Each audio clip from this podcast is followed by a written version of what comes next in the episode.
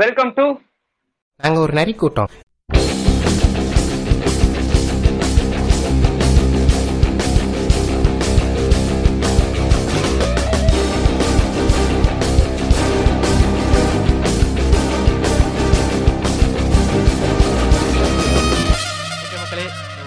ரொம்ப நாள், கிட்டத்தட்ட ரொம்ப மாதங்கள்னே சொல்லலாம், ரொம்ப நாள் கழிச்சு ஒன்ஸ் அகெயின் இந்த நான் பாட்காஸ்ட்ல உங்க எல்லாரையும் சந்திக்கிறது ரொம்ப சந்தோஷமா இருக்கு. ஸோ அதான் ஏன் இவ்வளோ லேட் ஆச்சுங்கிறத பற்றி நானும் பெருசாக பேச விரும்பலை. ஏன்னா இது நாங்கள் ஒரு பாட்காஸ்ட்டுக்குவே இது மாதிரி லேட்டாச்சுன்னு சொல்லி எங்களுக்கு அழுத்து போச்சு, கேட்குற உங்களுக்கும் அழுத்து போயிருக்குன்னு நான் நம்புகிறேன். ஸோ அதனால் இதை பற்றி பேசாமல் டேரெக்டாக இன்றைக்கி என்ன பேச போகிறோங்கிறத போயிடலாம். ஸோ எல்லாம் வரும்போதே உள்ளே பார்த்துட்டு தான் வந்திருப்பீங்க. ஸோ பொன்னியின் செல்வன் ஆக்சுவலாக பார்த்தீங்கன்னா நாங்கள் அதுவும் லேட்டாக தான் பேசுகிறோம். ஏன்னா டீச்சர் வந்து விட்டு ஐ திங்க் ஒரு 2 weeks ஆயிருக்கும்னு நினைக்கிறேன். ஸோ அதை பண்ணுறதுக்கே எங்களுக்கு டைம் ஆகிடுச்சு. ஸோ இன்னைக்கு பொன்னியின் செல்வன், அதாவது பொன்னியின் செல்வன்கிறது வந்து நான் புக் படிச்சிருக்கிறேன். எப்போன்னு பார்த்தீங்கன்னா லாக்டவுன் டயத்தில் தான். ஸோ லாக்டவுன் டயத்தில் அந்த புக்கு படித்தது நம்ம பியானும் படித்தாரு. ஸோ அதை பற்றி பேசலாமே அப்படிங்கிறதுனால தான் இன்னைக்கு நான் உங்கள் கெரால்ட் பியான் வந்திருக்கிறாரு. வணக்கம் பியான். வணக்கம் கெரால்ட். நீங்கள் சொன்ன மாதிரி ரொம்ப எக்ஸ்பெக்டேஷன்ஸோடு இருக்கிற அந்த பொன்னியின் செல்வன் திரை காவியம், காவியத்தை திரையாக மாற்றுறாங்க. அதை நீங்களும் படிச்சிருக்கீங்க, நானும் படிச்சிருக்கிறேன். ஸோ நம்ம அந்த எக்ஸ்பீரியன்ஸ் நமக்கு எப்படி இருக்குது, நம்ம எக்ஸ்பெக்டேஷன்ஸ் எப்படி இருக்குது, அதெல்லாம் பத்தி கொஞ்சம் டிஸ்கஸ் பண்ணலாம். நீங்க சொன்ன மாதிரி இதுவும் நம்ம லேட்டா தான் போடுறோம் கரெக்டா. சரி விடுங்க, அதை பத்தி நம்ம பேசலாம். பாட்காஸ்டே போடுவோம், நம்ம என்னைக்குமே லேட்டா தான் வரும். அது நம்மளுக்கு தெரிஞ்சிருச்சு, கேட்கறவங்களுக்கு தெரிஞ்சிருக்குன்னு தான் நினைக்கிறேன். ஸோ வாங்க பொன்னியின் செல்வன். பியான், பொன்னியின் செல்வன் ஃபர்ஸ்ட் ஃபர்ஸ்ட் உங்களுக்கு படிக்கலாம்ங்கிறது எப்படி தோணுச்சு? இப்போ எனக்கு வந்து லாக்டவுன் தான், உங்களுக்கு எப்படி? நான் காலேஜ் படிக்கும் போது உங்களுக்கு தெரியும் நம்ம காலேஜஸ்ல வந்து எப்படி இருக்கும்னு சொல்லிட்டு. ஸோ அந்த கனெக்டிவிட்டி, சோசியல் நெட்வொர்க் கனெக்டிவிட்டி இல்லாததுனால படிக்கிற நேரத்தை தவிர வேற எதுவுமே எனக்கு இல்லை. அப்படிங்கிறப்போ ஒரு பியூர் ரா என்டர்டைன்மெண்ட் தேவைப்பட்டது. ஸோ நிறைய பேர் எனக்கு சஜஸ்ட் பண்ணாங்க, அங்கிள்ஸ் எல்லாருமே சஜஸ்ட் பண்ணதுல வந்து இந்த மாதிரி பொன்னியின் செல்வன் அந்த புக்கு படிச்சா ஒரு எப்படி சொல்றது, ஒரு என் மைண்டோட இமேஜினேஷன் பவர்லாம் இன்க்ரீஸ் ஆகும், அது இதுன்னு ஓவரா ஹைப் விட்டானுங்க. சரி நம்ம படிச்சுதான் பாப்போமே. எங்க அங்கிள் ஒருத்தர் சொன்னாரு, நீ இதை படிடா, இதை படிச்சு நைட்டு தூங்கி பாரு, உன் கனவுல ஃபுல்லா வால் சட்டையும் வேல் சட்டையும் தான் நடக்கும், அந்த மாதிரிலாம் ஹைப் கொடுத்தாரு. இவர் என்ன ஓவரா ஹைப் கொடுக்குறாரு அப்படின்னு. ஆக்சுவலா அவர் வந்து தமிழ் ஆசிரியர், அவர் அப்படிதான் ஹைப் கொடுப்பாரு. சரி நம்ம படிச்சு பாப்போமேன்னு ஆரம்பிச்சேன் சும்மா. அப்ப நான் ஃபர்ஸ்ட் ஆஃப் ஆல் வந்து அந்த கூகுள் புக்ஸ்ன்னு சொல்லிட்டு ஒண்ணு இருக்கும்ல கடா, பிளே ஸ்டோர்ல. ஆமா பியான். அதுல ஒரு 5 எபிசோடு 5 பாகம் சாப்டர்ஸ் ஃப்ரீயா கொடுப்பாங்க, ஒரு புக்ல இருந்து ஃப்ரீயா கிடைச்சது விகடன் பிரசுரத்துல. சரின்ட்டு படிச்சு பார்த்தேன். அந்த கான்செப்ட்ஸ், அந்த கேரக்டர்ஸோட வடிவமைப்பு பிளஸ் பேர் வந்தியத்தேவன் ஒரு ஓரமா நடந்து வர்றது, அந்த எப்படி ஒரு ஸ்கிரீன் பிளே எப்படி ஒரு படத்துக்கு எழுதுவாங்களோ அது மாதிரி கல்கி ஒரு பறவை வந்து ரெக்கை அடிக்குது, பறவை கண்ணை திறக்குது, மரத்துல இருந்து அப்படியா இருந்து, அந்த அந்த ஒரு டீடைலிங் வந்து எனக்கு ரொம்ப பிடிச்சிருந்தது. பிளஸ் வார்த்தைகள் ரொம்ப சங்ககால இலக்கிய மாதிரியும் இல்லாம, கொச்சை வார்த்தைகளும் இல்லாம, கரெக்டா நமக்கு வழக்குல இருக்கிறோம் எக்ஸாக்டா நமக்கு புரியுற மாதிரி அந்த ஒரு பேச்சு வழக்கு இருந்தது, எனக்கு ரொம்பவே ஈர்த்தது. பிளஸ் போக போக உங்களுக்கே தெரிஞ்சிருக்கும் கதை எவ்வளவு இன்ட்ரெஸ்டிங்கா போகும்னு சொல்லிட்டு எனக்கு படிக்கணும் படிக்கணும் படிக்கணும் அப்படிங்கிற ஒரு ஆர்வத்திலேயே காலேஜ் படிக்கும் போது படிச்சு முடிச்சிருக்கிறது. ஓகே மேன், இப்போ நான் என்னோட கதையை சொல்றேன். ஃபர்ஸ்ட் பொன்னியின் செல்வன் இது வந்து பாத்தீங்கன்னா இது வந்து எங்க ஒரு குடும்ப புஸ்தகங்கிற மாதிரி எங்க அப்பா படிக்கிற டயத்துல ஒரு புக்கு ஒன்று இருக்கும். அந்த புக்கு தான் இன்னமும் எங்கள் வீட்டில் இருக்கு. அப்பா வந்து நான் அவங்கள்ட்ட ஃபர்ஸ்ட் ஃபர்ஸ்ட் இந்த புக்கு என்ன சின்ன வயசுல கேட்டப்போ இது ஒரு கதை அப்படி இப்படின்னு சொன்னாங்க. புக்கு பார்த்தீங்கன்னா நல்லா ஒரு எரும மாடு சைஸுக்கு இருக்குன்னு வச்சுக்கோங்களேன், பெரிய புக்கு. அந்த 5 வால்யூமும் ஒரே புக்கா இருக்குல்ல. அப்பாட்ட கேட்டப்போ அப்பதான் சொன்னாங்க, நான் அந்த புக்கை ஒரு 10 வாட்டி கிட்ட ஏதாவது படிச்சிருப்பேன் அப்படிங்குவாங்க. ஃபர்ஸ்ட் அவங்க ஓவரா பில்டப் வாட்டி படிச்சிருக்காங்க அவங்க அப்பா. ஆமா, அவங்களுக்கு அந்த டயத்துல என்டர்டைன்மெண்ட்ங்கிறது எதுவும் இல்ல, நம்மளுக்கு அது போன் இருக்கு, அவங்களுக்கு எதுவுமே இல்லைங்கனால அந்த கதையை திரும்ப திரும்ப திரும்ப திரும்ப படிக்கிற அந்த ஒரு பழக்கம் அவங்களுக்கு இருந்து. அடுத்து எங்க சிஸ்டர் அதை படிச்சுட்டு வந்து ரொம்ப பில்ட்டா கொடுப்பாங்க. பியான் அது எப்படின்னா, இப்போ நம்ம ஏதாச்சும் இப்போ கேம் ஆஃப் த்ரோன்ஸ் பத்தி நம்ம பேசணும்னு வச்சுக்கலாம், ஆஹா ஓஹோன்னு பேசுவோம். ஏன்னா நமக்கு அதானே ஃபர்ஸ்ட் நம்ம பார்த்தது. ஸோ அதான் கேம் ஆஃப் த்ரோன்ஸ் பத்தி பார்த்து பேசும்போது எங்க அக்கா தான் வந்து இதெல்லாம் என்ன, நீ இதை படிச்சு பாரு அப்புறம் அந்த மாதிரி நம்மள ஒரு மாதிரி டெம்ப்ட் பண்ற மாதிரியே பேசுவாங்க. நமக்கு என்னன்னா அப்ப பெருசா புத்தகம் படிக்கிற பழக்கம்லாம் கிடையாது. சரி நீ ஏதோ சொல்லிட்டு போற அப்படிங்கிற மாதிரி விட்டுட்டேன். இந்த லாக்டவுன் டயத்துல தான் பாத்தீங்கன்னா நீங்க சொன்ன மாதிரி எந்த வேலையுமே இல்லை, தண்டமா இருந்தோம். இந்த சீரீஸ் பார்த்து ஒரே மாதிரி மொபைல், லேப், டிவின்னு பார்த்து பார்த்து ஒரு மாதிரி ஒரு வாழ்க்கையை வெறுத்த நிலையில தான். சரி என்ன பண்றதுனே தெரியாம தான் கடைசியில் இதை உட்காந்து படித்தேன். ஆரம்பத்துல ஸ்டார்ட் பண்ண முடியாது. நீங்க சொன்ன மாதிரிதான் எனக்கும் நான் என்ன நினைச்சேன்னா, ரொம்ப சோழர் கால கதைங்கிறாங்க, ரொம்ப இலக்கிய தமிழ் எல்லாம் பேசுவாங்க போல, நம்மளுக்கு அது பெருசா புரியாது. ஏன்னா நம்மளுக்கு தமிழ் படிப்போம், பட் ஆனால் ரொம்ப இலக்கிய தமிழா இருந்தா ஒரு மாதிரி காண்டாயிடும். ஸோ அப்படிதான் ஆரம்பிச்சேன். எனக்கு ஆரம்பிச்சக்கணும் பாத்தீங்கன்னா முதல் வால்யூம்ல வந்து ஒரு ஸ்டார்டிங்ல ஒரு 3 அத்தியாயம் கதை இன்ட்ரெஸ்டா போகுது அவர் சொல்ல வருது எனக்கு. ஆனா நீங்க டீட்டெயிலிங் சொன்னீங்கல்ல, இப்போ வந்து நாங்க வந்து செல்வராகவன் ஃபேன்லாம் கிடையாது. ஸோ ரொம்ப டீட்டெயிலிங்லாம் நான் பார்க்க மாட்டேன். எனக்கு வந்து டக்கு டக்குன்னு போயிட்டா, இப்போ ஒரு விஷுவல் மீடியம்ல காட்டும் போது கூட ஓரளவுக்கு நான் ரசிப்பேன்.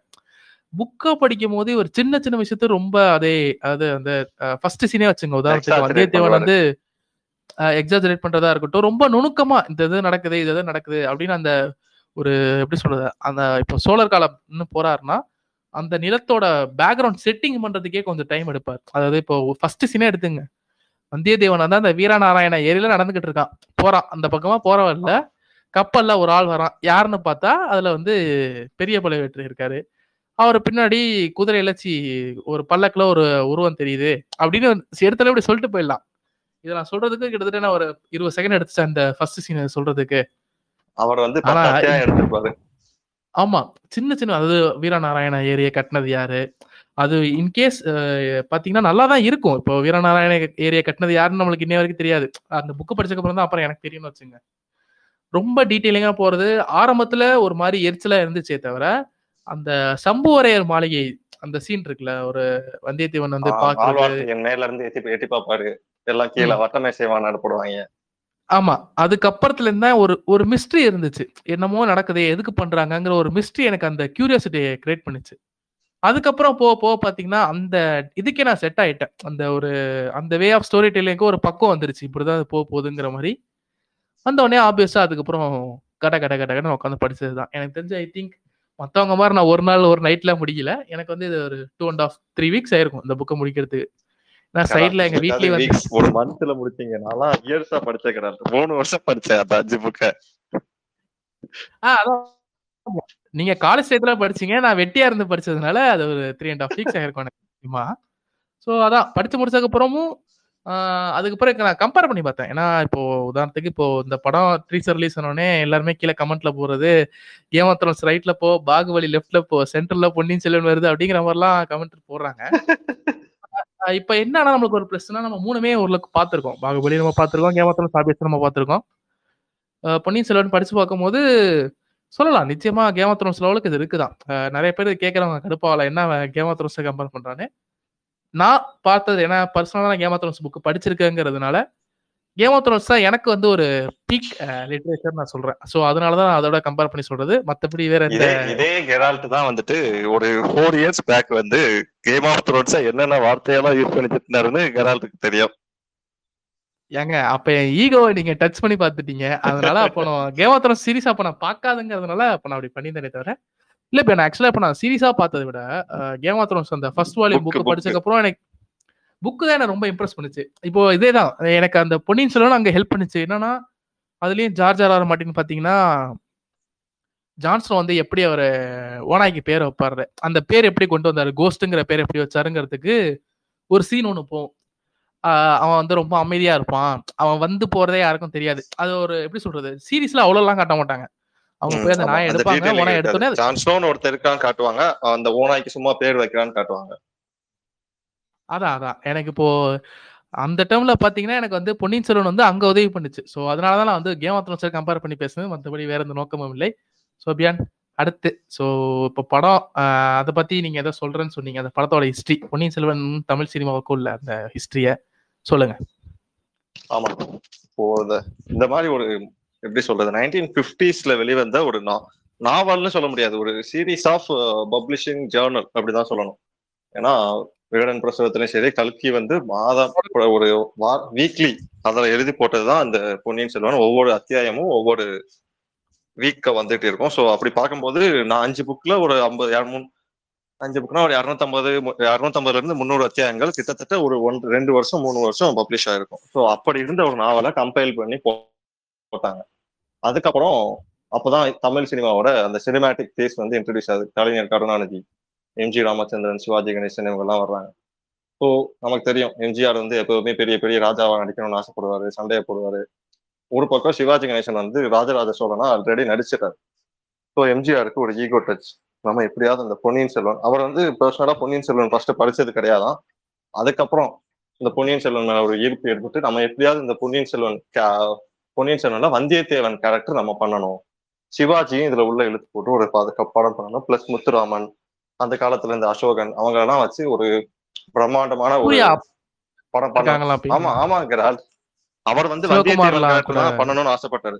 பிளஸ் சிவகுமார், சிவாஜி, அசோகன், அப்பதான் விஜயகுமார் எல்லாம் உள்ள வராரு. விஜயகுமாருக்கு ஏதோ ஒரு ரோல், அந்த மாதிரி வந்தியத்தேவனா இல்ல எம்ஜிஆர் வந்து வந்தியத்தேவன். ஏன்னா எம்ஜிஆர் வந்து எப்பவுமே ஸ்கிரீன் பிரசன்ஸை விரும்புவாரு, கமல்ஹாசன் மாதிரி ஸ்கிரீன்ல ரொம்ப நேரம் இருக்கணும். நம்ம இந்த கதையில பார்த்தோம்னா வந்தியத்தேவன் தான் ஆல்மோஸ்ட் ரொம்ப நேரம் வருவாரு. ஹீரோ அவர்தான், அவரை வச்சுதான் கதை ஃபுல்லா மூவ் ஆகும், ஃபர்ஸ்ட் சாப்டர்ல இருந்து லாஸ்ட் சாப்டர் வரைக்கும். சோ அப்படி ஒரு பிளான் பண்ணி வச்சிருக்கும் போது அப்போ அந்த பொருளாதார சூழ்நிலைகள் பிளஸ் அவருக்கு உடல்நலம் சரியில்லை, பிளஸ் அவர் அரசியல் சூழ்நிலை, இதெல்லாம் கருதி அப்படியே கைவிடப்பட்டது. அதுக்கப்புறம் சிவாஜி கணேசன் அவரோட எண்ட் ஆஃப் தி கெரியர்ல நம்மளால இனிமே ஹீரோவா பண்ண முடியாது, சரி இந்த ஒரு படத்தை பண்ணி முடிச்சுட்டு, இப்போ டெக்னாலஜிஸ் எல்லாம் நல்லா வந்துருச்சு, அப்பதான் அந்த கமல் ரஜினி எல்லாம் உள்ள வர பீரியட்,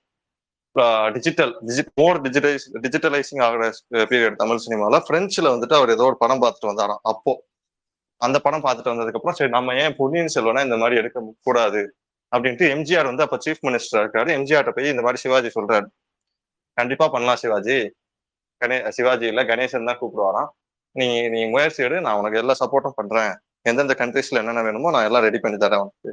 அந்த மாதிரி ஒரு சப்போர்ட்டிவ் இருந்த பட்சத்துலயும் அப்பயும் அந்த பொருளாதார செலவுகள் தான். ஏன்னா எம்ஜிஆர் சிவாஜி கணேசனுக்கும் அவ்வளோ பட்ஜெட் போட்டு எடுக்கிற அளவுக்கு தைரியம் இல்லை. ஏன்னா அவர் வந்து ஒன்லி சினிமாவில மட்டும் சம்பாதிச்ச சொத்து, அவருக்கும் தைரியம் இல்லை. ஸோ அதுவும் அப்படியே கைமீறி போகுது. அதுக்கப்புறம் ஒரு 2 decades லேட்டர் வந்து நம்ம கமல்ஹாசன் தெரியும், மருதநாயகம் எடுக்க ட்ரை பண்ணாரு, என்னென்னமோ எடுக்க ட்ரை பண்ணிடலாம், எந்திரன் படம் ஃபர்ஸ்ட் அவர் வச்சு எடுக்க பார்த்தாங்க. அப்படிப்பட்ட நம்ம கமல்ஹாசனும் ராஜ்கமல் கிங்ஸ் வந்து அப்பதான் ஸ்டார்ட் பண்ணியிருக்காரு. மருதநாயகத்துக்கு முன்னாடியே வந்துட்டு பொன்னியின் செல்வனை ஒரு படமா எடுக்கணும் அப்படின்னு அவரு, பிளஸ் நம்ம அப்போ பீக்ல இருந்த விஜயா ப்ரொடக்ஷன்ஸ் அவங்க எல்லாம் சேர்ந்து எடுக்கணும் அப்படின்னு ஒரு ட்ரை போட்டிருக்காங்க. ஆல்மோஸ்ட் எல்லாம் பேசி முடிக்கிற சமயத்துல திரும்ப கமல்ஹாசனோட ஈகோனால அதுவும் முடியாம போகுது. அதுக்கப்புறம் கெராட், இப்போ நீங்க தான் சொன்னீங்க மணிரத்னம் வந்துட்டு 3 தடவை எடுக்க ட்ரை பண்ண, எனக்கு 2 தடவை எடுக்க ட்ரை பண்ணாருன்னு முன்னாடி கேள்விப்பட்டேன். பட் இப்போ அவர் சொன்னாங்க இது, அந்த வீடியோ இப்போ ட்ரெய்லர் லான்ச் பண்ணாங்கல்ல, அந்த வீடியோல வந்து அவர் சொல்லியிருந்தாரு 90s ல ஒன்னு, 2010s ல ஒன்னு, இப்போ ஒரு வாட்டி இதையும் சேர்த்து 3வது வாட்டி இப்போ எடுத்தாரு. ஸோ 3வது தடவை தான் மணிரத்னம் மாதிரி ஒரு வெல் சப்போர்ட்டி. அவர்கிட்ட மெட்ராஸ் டாக்கீஸ் இருக்குது, அவர் கேட்டா எந்த ஹீரோ வேணா கால் ஷீட் கொடுக்க ரெடியா இருப்பாங்க. ஸோ இப்படிப்பட்ட ஒரு டைரக்டருக்கு 3rd time தான் அந்த கனவு நிறைவேறுது. பிளஸ் இதுக்கு சப்போர்ட்டிவ் வந்து லைக்ரா ப்ரொடக்ஷன்ஸ் பெருசா சப்போர்ட் பண்ணியிருக்காங்க, பெருசா நம்பிக்கை வச்சு போட்டிருக்காங்க அந்த கதை மேல, அதுக்கும் நம்ம ஒரு சப்போர்ட் சொல்லி ஆகணும். இப்போ இந்த படம் வந்து இப்போ ஆல்மோஸ்ட் முடிஞ்சிருச்சு, 2nd part எடுத்து கொஞ்சம் எடுத்திருக்கிறாங்க அப்படின்னு மணிரத்னம் சொன்னாரு. அவர் எப்படின்னா ஃபுல்லா பிச்சு போட்டுதான் எடுத்து வச்சிருக்காரு, எல்லாம் ஒன்றிணைச்சு இந்த வருஷம் கொஞ்சம், அடுத்த வருஷம் இன்னொரு பாட்டா வருது. அண்ட் கேட்டால் இதை இப்போ இந்த படத்தோட டைம்லைன் நம்ம பார்த்தாச்சு, ட்ரெய்லர் நீங்க டீசர் நீங்க கண்டிப்பா பாத்திருப்பீங்க, ஒரு எக்ஸ்பெக்டேஷன்ஸ் வந்துருப்பீங்க. ஒரு நிமிஷம் கிடையாது, ஏன்னா அவங்க வந்து டெய்லி ஒரு போஸ்ட் விட்டாங்க, here comes Vandiyathevan, here comes Nandini, here comes Vanathi அப்படின்னு சொல்லிட்டு டெய்லி ஒரு போஸ்ட். குந்தவைன்னு சொல்ற ஒரு போஸ்ட், லாஸ்டா ராஜராஜ சோழன் போஸ்ட் விடும்போது ட்ரெய்லர் டீசரோட அனௌன்ஸ் மட்டும் விட்டாங்க. ஸோ நமக்கு எக்ஸ்பெக்டேஷன்ஸ் அங்கேயே இன்க்ரீஸ் ஆயிடுச்சு. ஏன்னா ஏஆர் ரகுமான், ரவிவர்மன், மணிரத்னம் பிளஸ் தமிழ் சினிமாவில் வெர்சடைல் ஆக்டர்ஸ் எல்லாருமே இருக்கிறாங்க. நீங்க ஒன்னு எக்ஸ்பெக்ட் பண்ணி போனீங்கல்ல, அது சாட்டிஸ்ஃபை ஆச்சா? ஃபர்ஸ்ட் ஆஃப் ஆல் வந்து எனக்கு இந்த யூடியூப் சேனல்லே பெரிய பிரச்சனைங்க, ஏதோ ஒரு நான் லைக்கா ப்ரொடக்ஷன்ஸ் சோனியில ஒரு வகை நடச்சேன். அதான் நானும் அதான் ஏதோ ஐ திங்க் ஏதோ ட்ரிப்ஸ் மியூசிக் ஏதோ நினைக்கிறேன். அதுல கொண்டு போய் விட்டாங்கன்னு தெரியல. ஏன்னா இப்போ சோனி மாதிரி ஒரு இதுல விட்டும் போதுதான் நல்ல ரீச் இருக்கும். இல்ல லைக்கா அவங்களோட யூடியூப் சேனல்லே விட்டுருக்கலாம். மேபி அந்த மியூசிக் ரைட்ஸ் வாங்கும் போது டீசர் ரைட்ஸும் வாங்குறதுனால மேபி அவங்க சேனல் தான் ஃபர்ஸ்ட் ரிலீஸ் பண்ணணுங்கிற ஏதோ ரூல்ஸ் இருக்குன்னு நினைக்கிறேன். சரியா தெரியல. ஃபர்ஸ்ட் இப்போ நீங்க கேட்ட கேள்வி, அதுல ஒரு பெரிய இடையூறு என்னன்னா, விஜய் வந்து ஒரு பெரிய ஒரு இது வச்சிருக்காரு, நான் விட்டா சோனி மியூசிக்கோ இல்ல சன் டிவிக்கோ தான் இதை எல்லாமே ரிலீஸ் பண்ணுவேன்னு சொல்லிட்டு. ஏன்னா சோனி மியூசிக்கு ஆல் ஓவர் இந்தியா நல்ல ஃபேன் பேஸ் இருக்குது. பிளஸ் சன் டிவிக்கு ஒரு 10 to 15 million சப்ஸ்கிரைபர்ஸ் இருக்கிறாங்க. ஸோ அந்த மாதிரி ஒரு சேனல்ல நம்ம விடுறதுக்கும், ஏன்னா இந்த மாதிரி படத்தை எவன் வேணா வாங்க ரெடியா இருப்பான். அந்த இடத்துல அவங்க ஏதோ ஒரு சின்ன தப்பு பண்ணிட்டாங்கன்னு தோணுதுக்கு நான் எனக்கு. பேசா நீங்க இவ்வளவு பேசலாம், காசு தானே பியான் ப்ரொடக்ஷன் கம்பெனிக்கு முக்கியம். மேபி அவங்க ட்ரிப்ஸ்ல இருந்து நல்லா காசு அதிகமா கொடுத்தனால மேபி அவங்ககிட்ட அதை கொடுத்துட்டாங்களா என்னவோ. ஸோ அதை விடுங்க, அது இப்போ அதுக்கும் ஓரளவுக்கு ரீச் இருக்கு. ஸோ சொல்லிக்கிற அளவுக்கு இல்லைனாலும் நீங்க சொல்றது உண்மைதான். ஏன்னா சன் ஒரு சோனிலேயோ இல்லை ஒரு சன் யூடியூப் சேனல்ல வர ரீச்சுக்கும் ட்ரிப்ஸ் மாதிரியான, ஆக்சுவலா ட்ரிப்ஸே எனக்கு தெரிஞ்சு இப்போதான் யூடியூப் சேனல்ல ஓப்பன் பண்ணிருக்காங்கன்னு நினைக்கிறேன். ஒரு 6 மாசத்துக்கு மட்டும் தான் ஓப்பன் பண்ணிருக்காங்க தமிழ்னு போட்டு. பெருசா அதுல வீடியோஸ்லாம் இல்லை, எதுவுமே சப்ஸ்கிரைபர் கவுண்டும் பெருசா இல்லை. நிறைய பேர் அதான் யோசிச்சிருப்பாங்க எனக்கு தெரிஞ்சு. அதுக்கப்புறம் தான் அடுத்த நாள் தான் லைக்கா அவங்களோட யூடியூப் சேனல்லே இது பண்ணாங்க. அது ஒரு பெரிய பிழை தான், நீங்க சொல்றது கரெக்ட் தான். பட் அவங்களுக்கு காசு தானே, அதான் இவ்வளவு காசு போட்டு எடுத்தாலும் அவங்களுக்கு கடைசியில மேட்டர்ஸ் மணி தானே அவங்களுக்கு. ஸோ அதனால அதுக்கு போயிட்டாங்க. இப்போ இந்த எக்ஸ்பெக்டேஷனை வச்சு நீங்க கேட்டிருந்தீங்க டீச்சர் உங்களை ஃபுல்ஃபில் பண்ணிச்சா அப்படின்னு. நான் வந்து அன்னைக்கு என்ன பண்ணேன், ஐ திங்க் அன்னைக்கு 6 மணிக்கோ 6:30க்கோ சம்திங் தான் அந்த ஃபங்க்ஷன் ஆரம்பிக்கிறதா இருந்துச்சு. நான் எதர்ச்சியா யூடியூபுக்கு போகும்போது தந்தி டிவி வந்து லைவ் போட்டிருந்தாங்க. இந்த மாதிரி பொன்னியின் செல்வன் டீசர் லான்ச் வந்து நாங்கள் லைவ்ல போடுறோன்னு. என்ன ஆயிடுச்சுன்னா தந்தி டிவில முதல்ல ரிலீஸ் பண்ணிட்டாங்க. அங்க வந்திருந்தவங்களுக்கு வந்து முதல்ல போட்டிருப்பாங்க போல டீசரை. இந்த மாதிரி அந்த டீசரை பார்க்கும்போது என்னன்னா தந்தி டிவிக்காரன் கேமரா ஆஃப் பண்ணாம வச்சிருந்திருப்பான் போல, அதுவும் அப்படியே ஃபுல் லைவ் ஸ்ட்ரீம் ஆயிடுச்சு. போட்ட உடனே சோசியல் மீடியால வந்து டீசர் ரிலீஸ் ஆயிடுச்சு, டீசர் ரிலீஸ் ஆயிடுச்சு. நான் அந்த மாதிரி ஃபர்ஸ்ட் லீக்ல தான் பார்த்தேன். அந்த மாதிரி லைவ்ல பார்க்கும்போது அது அந்த அளவுக்கு கிளியராகவும் இல்லை. எனக்கு பார்க்கும்போது என்னடா ஒரு மாதிரி இருக்கே அப்படிங்கிற மாதிரி தான் ஃபீல் ஆச்சு. சரி நம்ம ஒரு லீக்லாம் பார்த்துருக்கோம் அப்படின்னு சொல்லிட்டு 6:30க்கு அப்புறம் தான் டீசர் வந்துருந்துச்சு. டீசரை நான் பார்த்தேன். ஃபர்ஸ்ட் வந்து எனக்கு அந்த டீசர்ல இடிச்சது என்னன்னா, ஓகே ஒருத்தருக்கும் ஒரு மாதிரி எக்ஸ்பெக்டேஷன். மணிரத்னமே சொல்லியிருந்தாரு இந்த கதையை ஒருத்தரும் ஒரு மாதிரி ஓன் பண்ணியிருப்பாங்க. இது என்னோட வெர்ஷன் ஆஃப் பொன்னியின் செல்வன் தான் நான் இது பண்ணுறேன், ஸோ வந்து தப்பா எடுத்துக்க வேணாம் அப்படிங்கிற மாதிரி ஒரு டோன்ல தான் அவர் அந்த டீசர் லான்ச்சில் பேசியிருந்தாரு. ஸோ அவர் சொல்றது உண்மைதான். ஏன்னா இப்போ பொன்னியின் செல்வன் ஒருத்தரும் படிக்கும்போது, இப்போ ஆதித்ய கரிகாலன் படிக்கிறப்போ நான் ஒருத்தரை வந்து இமேஜின் பண்ணி எடுத்திருப்பேன், உங்களுக்கு ஒருத்தர் இமேஜின் பண்ணி நீங்க வச்சிருந்திருப்பீங்க. ஸோ ஒருத்தருக்கு மாற அது தப்பு இல்லை. எனக்கு வந்து ஓவராலா டீசர்ல பார்க்கும்போது எனக்கு இடிச்சது என்னன்னா, இதை பாகுபலி மாதிரி அவங்க புஷ் பண்ண ட்ரை பண்றாங்களோ, அது ஒரு பெரிய மிஸ்டேக்கா போயிடுமோன்னு எனக்கு ஒரு பயம் ஒன்று இருக்கு பியான். ஏன்னா நம்ம புக்கு படிச்சிருக்கிறோம், புக்கில் பெருசா வார் சீக்வன்ஸுங்கிறது இல்லை. எனக்கு தெரிஞ்சு மொத்தமே 2, இன்னொன்னு ஒரு ஃபிளாஷ்பேக், அது ஒரு ஹிஸ்ட்ரி வரலாற்று சொல்ற மாதிரி தான் கல்கி சொல்லியிருப்பார். ஸோ மொத்தமா பார்த்தாலே 3 தான் எனக்கு தெரிஞ்சு வருது. ஆனா இந்த டீசர்ல ஃபுல்லாவே ஐ திங்க் வந்து ஃபுல்லாவே பெருசா வந்து பார்த்தோன்னா இந்த கேரக்டர் மூஞ்ச மட்டும் காட்டுறாங்களே தவிர மற்றபடி எல்லா இடத்துலையும் ஓடுறது, குதிக்கிறது, தாவறது, குதிரை குதிரை சண்டை போடுறது, அண்ட் தென் கடல் வழியாக கடல் மார்க்கம் போய் சோழர்களுக்கும் அங்கே சிங்கள அரசர்களுக்கும் சண்டை நடக்கிற மாதிரி சீன்ஸ்லாம் வைக்கிறாங்க. இவ்வளோ சீன்ஸ் வந்து அவங்க புக்கை பேஸ்ட் ஆன் கல்கிஸ் பொன்னியின் செல்வன் தான் போடுறாங்க. மேபி அது கூட ஒரு காரணமாக இருக்கலாம். புக்கை அப்படியே ட்ரூவாக அடாப்ட் பண்ணாமல் மேபி ஒரு சின்ன சின்ன சேஞ்சஸ் பண்ணுறாங்களோ அப்படிங்கிற ஒரு சந்தேகம் ஒன்று இருந்துச்சு. அண்ட் தென் நம்ம எல்லாரும் சொல்கிற மாதிரி தான் மேபி இப்போ எப்படின்னா, நம்மளுக்கு நிறையா ஹாலிவுட் படம்ஸ் நிறைய பார்த்து அந்த விஎஃப்எக்ஸ் இப்போ முன்னால நமக்கு அந்த அளவுக்கு தெரியாது. சின்ன வயசுல வந்து ஜி பூமாமா எல்லா படத்தையும் தான் நம்ம உட்காந்து பார்த்தோம். அப்பெல்லாம் நமக்கு விஎஃப்எக்ஸ்னா என்னன்னு கூட தெரியாது, நம்ம எல்லாத்தையும் வாய பொழுதுன்னு பார்த்தோம். இப்போ நிறைய இந்த மாதிரி படங்கள் பார்க்க என்னடா இங்க ஏதோ ஒரு மாதிரி இடிக்குதே அப்படின்னு அது ஒரு மாதிரி உறுத்துற மாதிரி இருந்துச்சு. பண்றதை பண்றீங்க, கொஞ்சம் நல்லா தான் பண்ணியிருக்கலாமே அப்படிங்கிற மாதிரி. அடுத்து அது போக கேஸ்டிங்ல நான் பேசுறதுக்கு முன்னாடி நீங்க உங்களோட கருத்தை சொல்றீங்க. கரெக்ட். எனக்கும் வந்து ஓகே எல்லாமே அந்த ஆழ்வார்க்கடியன் மறைஞ்சிருந்து பாக்குறது, அப்புறம் நந்தினியோட கேரக்டரைசேஷன், நந்தினி அந்த எப்படி ஒரு நயவஞ்சகமான ஒரு முகபாவனை அதெல்லாம் கரெக்டா கொண்டு வந்திருந்தாங்க. வந்தியத்தேவனோட போது ஒரு மாதிரி ஒரு சிரிப்பு வந்துட்டு இருந்தது. பிளஸ் சமூக வலைதளங்கள்ல வைக்கிற முக்கியமான ஒரு கோரிக்கை வந்துட்டு, இவங்க வந்து பெரிய சைவ அடியார்கள் எல்லாருமே. சோழர்கள் அப்படின்னு வரும்போது மிகப்பெரிய சிவபக்தர்கள். அருள்மொழிவர்மனை விட்டுருங்க, ஆனா அருள்மொழிவர்மன் வந்து இந்த கதையில வந்து கொஞ்ச நேரம் புத்திஸ்டுக்கும் சப்போர்ட் பண்ணுவாரு. புத்திஸ்டா மாற மாட்டாரு, புத்திஸ்டா இருக்க மாட்டாரு, புத்திஸ்டுக்கு சப்போர்ட் பண்ணுவாரு, அவ்வளவுதான். நான் தப்பா பதிவு பண்ண விரும்புறேன், புத்திஸ்டுக்கும் சப்போர்ட் பண்ணுவாரு. பட் நீதிப்படி பாத்தீங்கன்னா ஆதித்த கரிகாலனும் சரி, சுந்தர சோழன் எல்லாருமே வந்து பெரிய சைவ அடியார்களா இருப்பாங்க. நம்ம யூடியூப்லயும் நிறைய இடத்துல பாத்துருக்கணும், பட்டயம் இல்லை ருத்ராஜ் கோட்டையும் இல்லைன்னு சொல்லிட்டு. அது மாதிரி அந்த ஒரு டீட்டெயிலிங் நான் மிஸ் பண்ணேன்.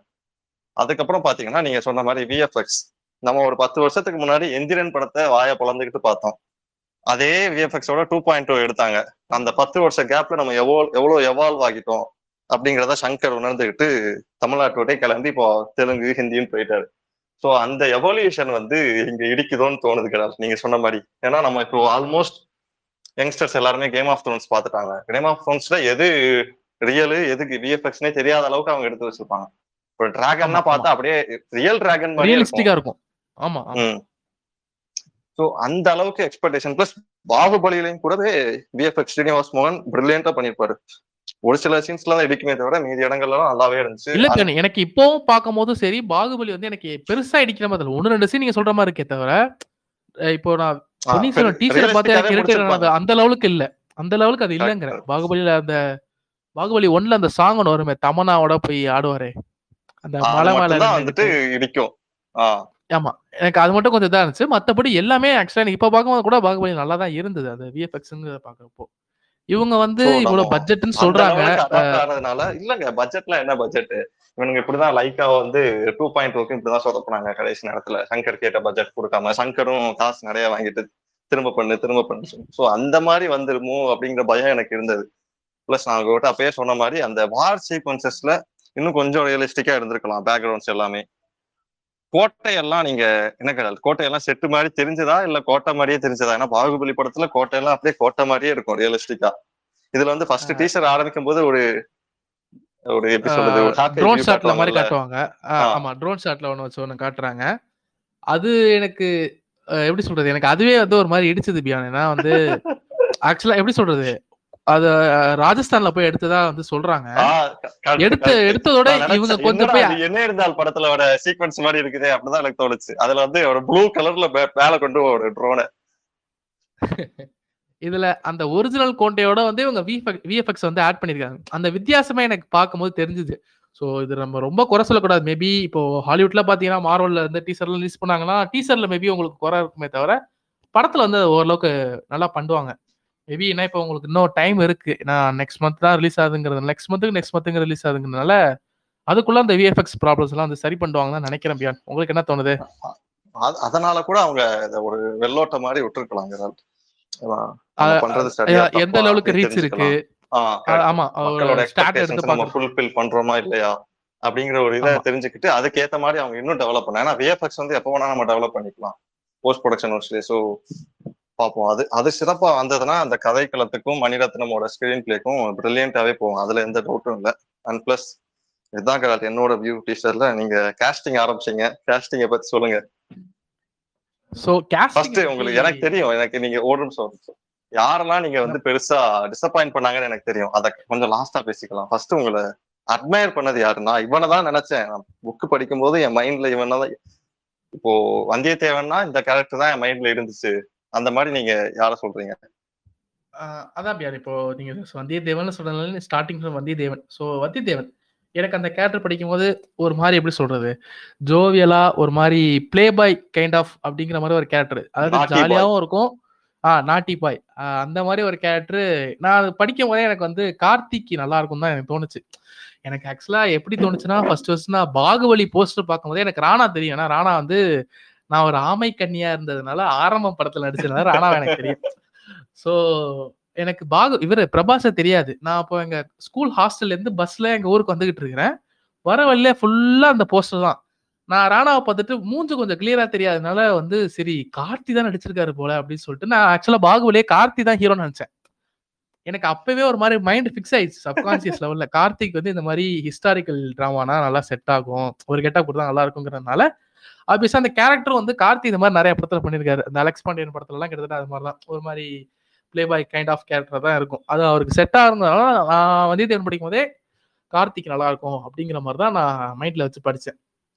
அடுத்து ஆதித்ய கரிகாலன். ஆதித்ய கரிகாலனை பத்தி பார்க்கும்போது அது ஒரு மாதிரி ரூடான ஒரு எப்படி சொல்றது, நல்லவன் தான் பட் ஆனா ஒரு கோவக்கார, ரொம்ப ஒரு சென்சிபிளான ஒரு கேரக்டர்.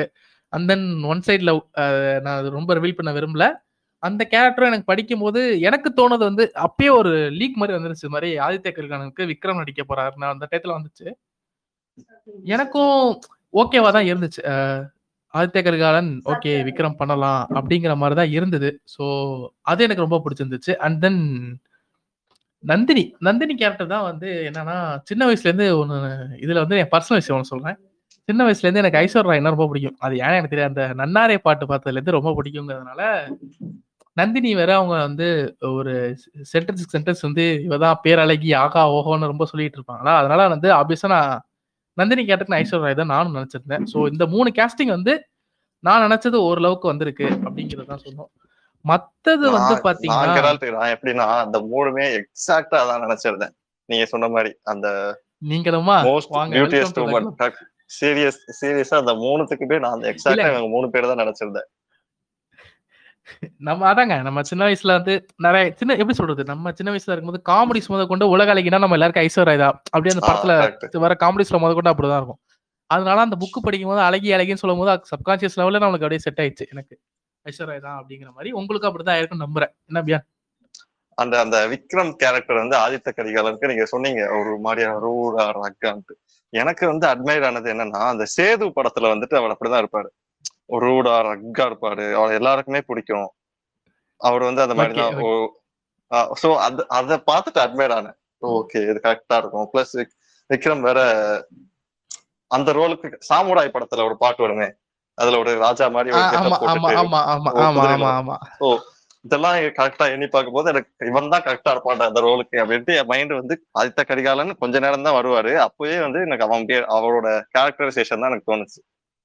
பியா நீங்க இங்க ஒரு சொல்ல நினைக்கிறேன், இப்போ நீங்க சொன்னீங்களா சேதுங்கிறது, ஆக்சுவலா எனக்கு வந்து இவங்க விக்ரம் ஐஸ்வர் ராய் சேர்ந்து நடிச்ச படமே ராவணனே எனக்கு வந்து ராவணன் கேரக்டர் அந்த வீரா கேரக்டருமே ஆதித்ய கேரக்டர் கிட்டத்தட்ட சேமா தான். ஒரு மாதிரி முரடை கெட்டவ மாதிரி வெளியே காட்டிப்பான் ஆனா நல்லவனாதான் இருப்பான், ஒன் சைட் லவ். ஸோ அதுலயும் ஹீரோயின் ஐஸ்வர் ராய்ங்கிறதுனால அது இன்னும் மணிரத்னம் தான், அதுவும் டைரக்டர் வேற. ஸோ எனக்கு அது ஒரு இன்னும் கரெக்ட் ஆச்சு அந்த டயத்துல படிக்கும் போது. ஸோ இந்த மூணு கேஸ்டிங் நான் ரொம்ப ரசிச்சேன். அண்ட் தென் பூங்குழலி வந்து ஒரு மாதிரி அந்த புக்லேயே பார்த்தீங்கன்னா வந்து டார்க் ஸ்கின், அதாவது வந்து டார்க் ஸ்கின்னா ப்ரௌன் ஸ்கின் அந்த இதில் சொல்லியிருப்பாங்க. நான் வந்து சொல்லுவாங்க மாநிறம் மாநிறம் அப்படி சொல்றேன். ஆமா மணிமேகலை கருப்பா இருப்பாங்க, பூங்குழலி வந்து மாநிறம்.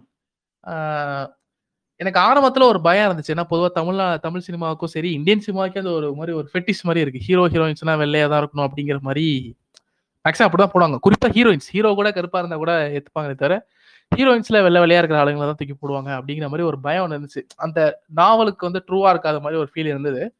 பட் ஆனா அதுக்கு இவங்களை போட்டிருந்தாங்க ஐஸ்வர்யா லட்சுமி. ஸோ அந்த கேஸ்டிங் எனக்கு ஓரளவுக்கு ஓகேவா இருந்துச்சு. பியான் மணிமேகலை ஐ திங்க் காட்டல நினைக்கிறேன், மணிமேகலையா யார் நடிக்கிறான்னு எனக்கு தெரியல. மணிமேகலை இந்த படத்துல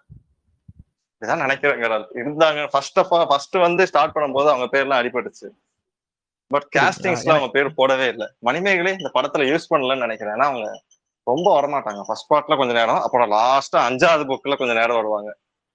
ஆனா அந்த கரெக்ட் தான். ஆனா நீங்க எப்படி சொல்றது, நான் கேட்ட வரைக்கும் நிறைய பேருக்கு ரொம்ப பிடிச்ச ஒரு ஃபீமேல் கேரக்டர்னா மணிமேகலை அப்படின்னு சொல்லுவாங்க. அதுக்காக தான் நான் கேட்டேன். எனக்கு ஆக்சுவலா மணிமேகலை கேரக்டர் பிடிக்கும். ஒரு மாதிரி வெள்ளந்தியான எப்படி சொல்றது நல்லா இருக்கும் அந்த கேரக்டரு. வெகுளி சரியான டேர்ம், அது வெகுளி. அது ஒரு வெகுளியான ஒரு லவ் ஸ்டோரி வேற, அந்த ஒன் சைட் லவ் ஸ்டோரி அவங்களுக்கு ஒன்று போவோம், அதுவும் நல்லா தான் இருக்கும். ஸோ பார்ப்போம். இது பூங்குழலி அது ஒன்று பிடிச்சிருந்துச்சு. அண்ட் தென் எனக்கு வந்து இன்னொன்று ஒன்று தோணுச்சு. இப்போ கேஸ்டிங்ல வந்து நான் இப்போ ஒரு கேள்வி கேட்கிறேன், யாரெல்லாம் உங்களுக்கு வேற யாரா இருந்தா நல்லா இருந்திருக்கலாம் அப்படின்னு தோணுது? ஆக்சுவலா நான் வந்து ஆழ்வார்க்கடியனுக்கு வந்து விவேக நினைச்சிருந்தேன் ஃபர்ஸ்ட் ஆஃப் ஆல். ஏன்னா அந்த சாமி படத்துல கொண்டே போட்டுக்கிட்டு அந்த சட்டையே போடாம நாட்டியா பேசிக்கிட்டு அந்த சைவ வைணவம் அந்த இதை பேசிக்கிட்டே இருப்பாரு. ஸோ ஆழ்வார்க்கடியன் விவேக்கு கொஞ்சம் எப்படி சொல்ற கருத்தாவும் பேசுவாரு, நயவஞ்சகனமாவும் பேசுவாரு, சீரியஸாவும் இருப்பாரு. ஒரு சில படங்கள்ல ஃபைட்டும் பண்ணிருக்காரு. ஸோ ஓகே ஆழ்வார்க்கடியனுக்கு விவேக் கரெக்டா இருக்கும்னு நினைச்சிருந்தேன். அன்பார்ச்சுனேட்டா அவர் இறந்ததுனால இப்போ ஓகே. இப்போ இருக்கிற அவர் பேர் என்னது மறந்து போச்சு எனக்கு, இவருங்க ஜெயராம். அவர் ஓகே, எனக்கு அவர் ஓகே தான் தோணுது. ஏன்னா நான் விவேக் நினைச்சிருந்தேன் அதான் உண்மை. பட் இப்போ ஜெயராமன் எனக்கு ஓகே. எனக்கும் வந்து சொல்லுங்க சொல்லுங்க எனக்கு பெருசு நீங்க சொல்லுங்க சொல்லி முடிங்க. Save the best for the லாஸ்ட்னு சொல்லுவாங்கல்ல நீங்களா தானா? சரி ஓகே. இப்போ நீங்க இதுக்கு ஆழ்வார்க்கடியான் சொல்லியிருந்தீங்க. எனக்கும் இப்போ நான் வந்து ஃபர்ஸ்ட் ஜெயராம்னே ஓகே ஜெயராம் கரெக்டா தான் இருக்கும். ஏன்னா ஜெயராம் வந்து ஒரு மாதிரி நீங்க கமல் படத்துல பார்த்தா நிறைய காமெடி சீன்ஸ் வந்து பஞ்சதந்திரம் தெனாலியில வந்திருப்பாரு, பம்மல் கேலையில. மத்த மக்கள் கேமியா மாதிரிதான் வருவார். அந்த மாதிரி ஒரு ஆழ்வார்க்கடியா பாத்தீங்கன்னா ஒரு காமிக் ரிலீஃப் மாதிரிதான் இருக்கும். நீங்க ஸ்டோரியில பாத்தீங்கன்னா அந்த ஆள் தான் காமெடி பண்ணிட்டு சுத்திட்டு இருப்பாரு அது படத்து கதையில. சோ இவர் ஓகே செட் ஆவாருங்கிற மாதிரி தான் எனக்கு தோணுச்சு. பட் ஆனா நீங்க சொன்னதுக்கு அப்புறம் தான் ஆமா இல்ல விவேக் கூட அதுக்கு நல்லா இருந்திருப்பாருன்னு எனக்கு இப்பதான் நீங்க சொன்னதுக்கு அப்புறம் தான் எனக்கே அது தோணுச்சு. சோ அதனால சாய்ஸ் தான் அது. பட் அன்பார்ச்சுனேட்லி அவர் இல்ல. சோ அதனால அது கஷ்டமா போச்சு. சோ அதான் பியா நீங்க அடுத்து சொல்லுங்க, நீங்க பெரிய சம்பவம் வச்சிருக்கீங்க அதை சொல்லுங்க. இதேபடி அந்த டீச்சர்ல வந்தவங்க எல்லாருமே எனக்கு ஓகே. நான் அந்த பூதி விக்ரமகேசரி அவருக்கு பிரபு அப்படியே சூட் ஆவாரு, பிளஸ் பராந்தகன் அவருக்கு வந்து நம்ம விக்ரம் பிரபு ஓகே. மொத்த கேரக்டர்ஸ் எல்லாம் எனக்கு ஓகேங்க. ஒரு சில கேரக்டர்ஸ் மட்டும் எனக்கு இப்போ வரைக்கும் முக்கியமா அவனை சொல்ல மறந்துட்டோம். சின்ன பழுவேட்டரையர் பெரிய பழுவேட்டரையர், இந்த ரக் அண்ட் ரூட் கேரக்டர்னு சொல்லுவோம்ல. பெரிய பழுவேட்டரையர் வந்து அந்த ரெண்டு கேரக்டரா நம்ம சனத்குமாரும் பார்த்திபனும் நடிச்சிருக்கிறாங்க. எனக்கு என்னமோ கரெக்டா எடுத்திருக்கிறான்னு தோணுது. அந்த ரெண்டு கேரக்டர்ஸுக்கு மட்டும் சொல்றீங்களா அபியான்? இல்ல அந்த ரெண்டு கேரக்டர்ஸ் மட்டும் இல்ல, இந்த மாதிரி இப்போ நம்ம அந்த ஃபர்ஸ்ட் மூணு சொன்ன விக்ரம் அது மாதிரி அதெல்லாம் இவங்க மூணு பேரும் கரெக்டா எடுத்திருக்கிறாங்க. அந்த அது மாதிரி பழுவேட்டரையர் கேரக்டர்ஸும் நல்லாவே செலக்ட் பண்ணிருக்காங்கன்னு தோணுது. ஓகே, இப்போ உங்களுக்கு பிடிச்சதெல்லாம் சொல்லிட்டீங்க, அந்த சம்பவம் வச்சிருக்கீங்களா சொல்லுங்க. இப்ப நான் ஆக்சுவலா என்ன எக்ஸ்பெக்ட் பண்ணேன்னா ராஜராஜ சோழன் சொல்லுங்க 1001 படத்துல சோழர்களுக்கு எவ்வளவு ஹைப் கொடுப்பாங்க. ஒரு பார்த்திபன் அவரால் வந்து அவர் அந்த வயசுலயும் அந்த எஃபர்ட்ஸ் போட்டு அவர் ஒரு இப்படி கண்ணுலயே பேசுவார். அந்த சீன்லாம் ஒரு 5 நிமிஷத்துக்கு அந்த படத்துல டைலாக்ஸே இருக்காது 1001. நீங்க பாத்தீங்கன்னா ரீமாசன் ஏமாத்திட்டு போனதுல இருந்து இங்க ஒப்பாரி வைப்பாங்க, பிளஸ் போருக்கு கிளம்பி போறதுக்கு முன்னாடி வரைக்கும் டைலாக்ஸே இருக்காது. பார்த்திபனோட கண்ணு பேசும். அந்த மாதிரி நம்ம சோழர் நீங்க நிறைய ஸ்டேட்டஸ் எல்லாம் போடுவீங்களே சோழ தேசம் அது இதுட்டு சோழ தேசம்னே ஒண்ணு கிரியேட் பண்ணி வச்சாங்க. அப்படி போட்டது இல்லங்க, சும்மா பேசிக்கிறதுங்க, ஃபண்ணுக்கா பேசிக்கிறது. ஸ்டேட்டஸ் நான் போட்டது இல்ல, ஆனா அப்படி போறவங்க இருக்காங்க. சொல்லுங்க. இல்ல அவங்க அட்மையர் பண்ணிட்டாங்க, ஒரு எக்ஸாகரேட் பண்ணி நடச்சிருந்தாலும் அட்மையர் பண்ணிட்டாங்க. பிளஸ் அந்த கார்த்தியோட கேரக்டர் அந்த படத்துல வந்து அந்த டீடைலிங், இந்த மாதிரி சோழர்களுக்கும் பாண்டியர்களுக்கும் பெரிய சண்டை, எப்பவுமே தகராறு, அந்த மாதிரி அந்த டீடைலிங்ஸ் எல்லாம் நம்ம பார்த்ததுக்கு அப்புறம் நம்ம வந்து சோழர்னா ஆஹா ஒரு பிரபாஸ் மாதிரி, ஒரு ராணா மாதிரி, இல்ல ஒரு ரன்வீர் சிங் மாதிரி ஒரு கேரக்டர் இருந்தா. ரன்வீர் சிங்லாம் அலாவுதீன் கில்ஜியா நடிச்சிருப்பான். அவனெல்லாம் தூக்கிட்டு வந்து அந்த பத்மாவத் படத்திலேயே எனக்கு பாத்தீங்கன்னா சாகித் கபூர் கேவலமா நடிச்சிருப்பான். அந்த மாதிரி அலாவுதீன் கில்ஜிக்கு அந்த மாதிரி கேரக்டர்ஸ் எல்லாம் நம்ம பார்த்துட்டு நம்ம வேற லெவல்ல ஒரு எக்ஸ்பெக்டேஷன் வச்சிருந்தேன். ஒண்ணு பிரபாஸை போடுவாங்க, இல்ல சூர்யாலாம் நான் ட்ரை பண்ணுவாங்க. அப்பெல்லாம் நான் இல்ல சூர்யா குள்ளமா இருப்பான், சூர்யா சரிப்பட்டு வராது, என்னென்னமோலாம் நான் கற்பனை பண்ணி வச்சு ஒரு கேரக்டர், ஒரு ரன்வீர் சிங் மாதிரி ஒரு ஃபிட்டா இருக்கிற ஒரு கேரக்டரை யோசிச்சு வச்சிருந்தா ஆதிபகன் படத்துல நடிச்ச ஜெயம் ரவியை தூக்கி அருள்மொழியோர் படம் போட்டாங்க. படம் வந்ததுக்கு அப்புறம் பார்ப்போம் என்னால ஜீரணிக்க முடியுதா இல்லையா என்னன்னு சொல்லிட்டு நீங்க சந்தோஷ் சுப்பிரமணியம் பார்த்துட்டு அருள்மொழியோர் படம் பார்த்தா எப்படிக்கா இருக்கும்? இல்ல நீங்க சொல்றது பாயிண்ட் கரெக்ட் தான். நானும் வந்து ஃபர்ஸ்ட் ஆக்சுவலா அந்த கதையிலே பாத்தீங்கன்னா அருள்மொழிவர்மனுக்கு வந்து நியர் 20s, அது ஒரு 19-20 ரேஞ்சில தான் இருக்கிற மாதிரி அந்த கதையில சொல்லியிருப்பாரு. சின்ன பையனா தான் இருப்பாரு, கிட்டத்தட்ட ஒரு அடல்ட் அப்பதான் ஒரு 15-20 வயசுக்குள்ள அந்த லெவல்ல தான் இருப்பாரு. நான் வந்து உங்க லெவலுக்குலாம் எதிர்பார்க்கல. நான் வந்து அந்த கதைக்கு ட்ரூ டு த ஒரு இதாவே போட்டிருந்திருக்கலாம். ஒரு எப்படி சொல்றது, ஒரு சின்ன வயசுல உள்ள ஒரு ஆக்டர் மாதிரி. நான் உதாரணத்துக்கு சொல்றேன்னா உங்களுக்கு அந்த லெவலுக்கு நீங்க போவேன், ஆனா 24 வரைக்கும் கொண்டு வரலாம்னு வச்சுன்னா கூட நான் சின்ன சின்ன ஆக்டர்ஸ், அது அசோக் செல்வன் மாதிரி ஒரு ஆளோ, ஏன்னா அந்த கதையிலயே அவருக்கு பெருசா எதுவுமே இருக்காது.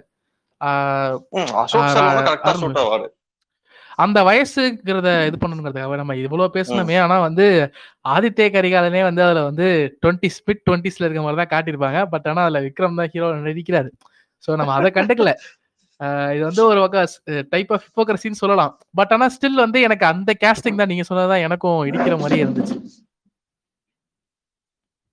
ஓகே கடால், இப்போ பாப்போம் படத்துல ஜெயம் ரவியோட டயலாக் நல்லா கூட பண்ணலாம், நல்லா கூட பண்றதுக்கான வாய்ப்புகளே இருக்கு. நம்ம அது முழுசா வந்து வேஸ்ட்ங்கறத மாதிரி நம்ம சொல்ல முடியாது. அவர் நல்லா பண்ணி நம்ம வாயை கூட அடைக்கலாம். ட்ரைலர்ல பெருசா பார்க்கல, இன்னும் ட்ரைலர்ல பெருசாவே ஒண்ணுமே காட்டல. என்ன அவரை காட்டினாங்க.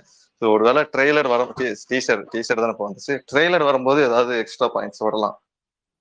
நிச்சயமா அப்படியே நிச்சயமா. அதான் என்ன ஒரு மாசம் இருந்தீங்கன்னா படமே வந்துடும், அதுல தெரிஞ்சிடும். அப்புறம் என்ன வாங்க. சோ இப்போ காஸ்டிங் பத்தி பேசிட்டோம். அடுத்து என்ன வேற ஏதாவது காஸ்டிங் டிசாப்பாயிண்ட் ஆச்சக்கறா? நான் சொன்னேன்ல இந்த மாதிரி எல்லாமே ஓகே, அண்ட் எனக்கு இன்னொரு காஸ்டிங்கும் டிசப்பாயிண்ட் ஆச்சுன்னு சொல்லலாம். நான் டிசப்பாயிண்ட் இல்ல, நான் இன்னொருத்தங்களை நினைச்சு வச்சிருந்தேன், இன்னும் கொஞ்சம் பெட்டரா இருந்திருக்குமே அப்படின்ட்டு. குந்தவை கேரக்டருக்கு அனுஷ்காவை நினைச்சு வச்சிருந்தேன். நீங்க அனுஷ்கா நினைச்சிருந்தீங்க, நான் சாய் பல்லவின்னு நினைச்சிருந்தேங்க. அதாங்க ரெண்டு பேருக்கு வித்தியாசம், வேற ஒண்ணும் இல்ல. அது முதல்ல ரெண்டு பேருமே திருச்சா நினைக்கல. சோ மேபி அது அது அவரோட, அதான் அந்த ஆடியோ லான்ச்லயே அவர் மணியத்திலுமே சொல்லியிருந்தாரு, இது ஒரு ஒருத்தரோட இன்டர்பிரேஷன் வேற மாதிரி இருக்கும்.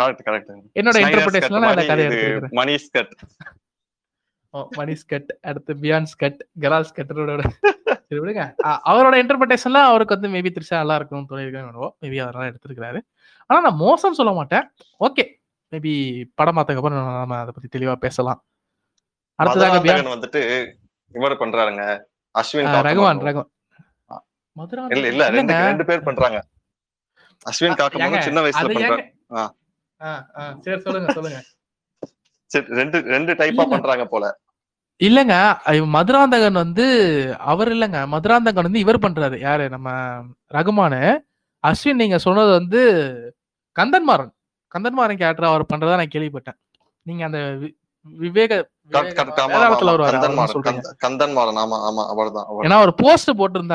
கார்த்தி ஜெயம்ரவி ஆரோப்படும் போது இவரு கார்த்தி ஜெயம்ரவி இவரு இவங்க மூணு பேர் நிக்கிற மாதிரி ஒரு இது போட்டிருந்தாங்க. ராஜராஜ சோழன், இவன் வந்தியத்தேவன், அப்படியே கந்தன்மாறன் சொல்லிட்டு ஒரு போஸ்ட் போட்டிருந்தாங்க. அதனால வச்சுதான் சொல்றேன்.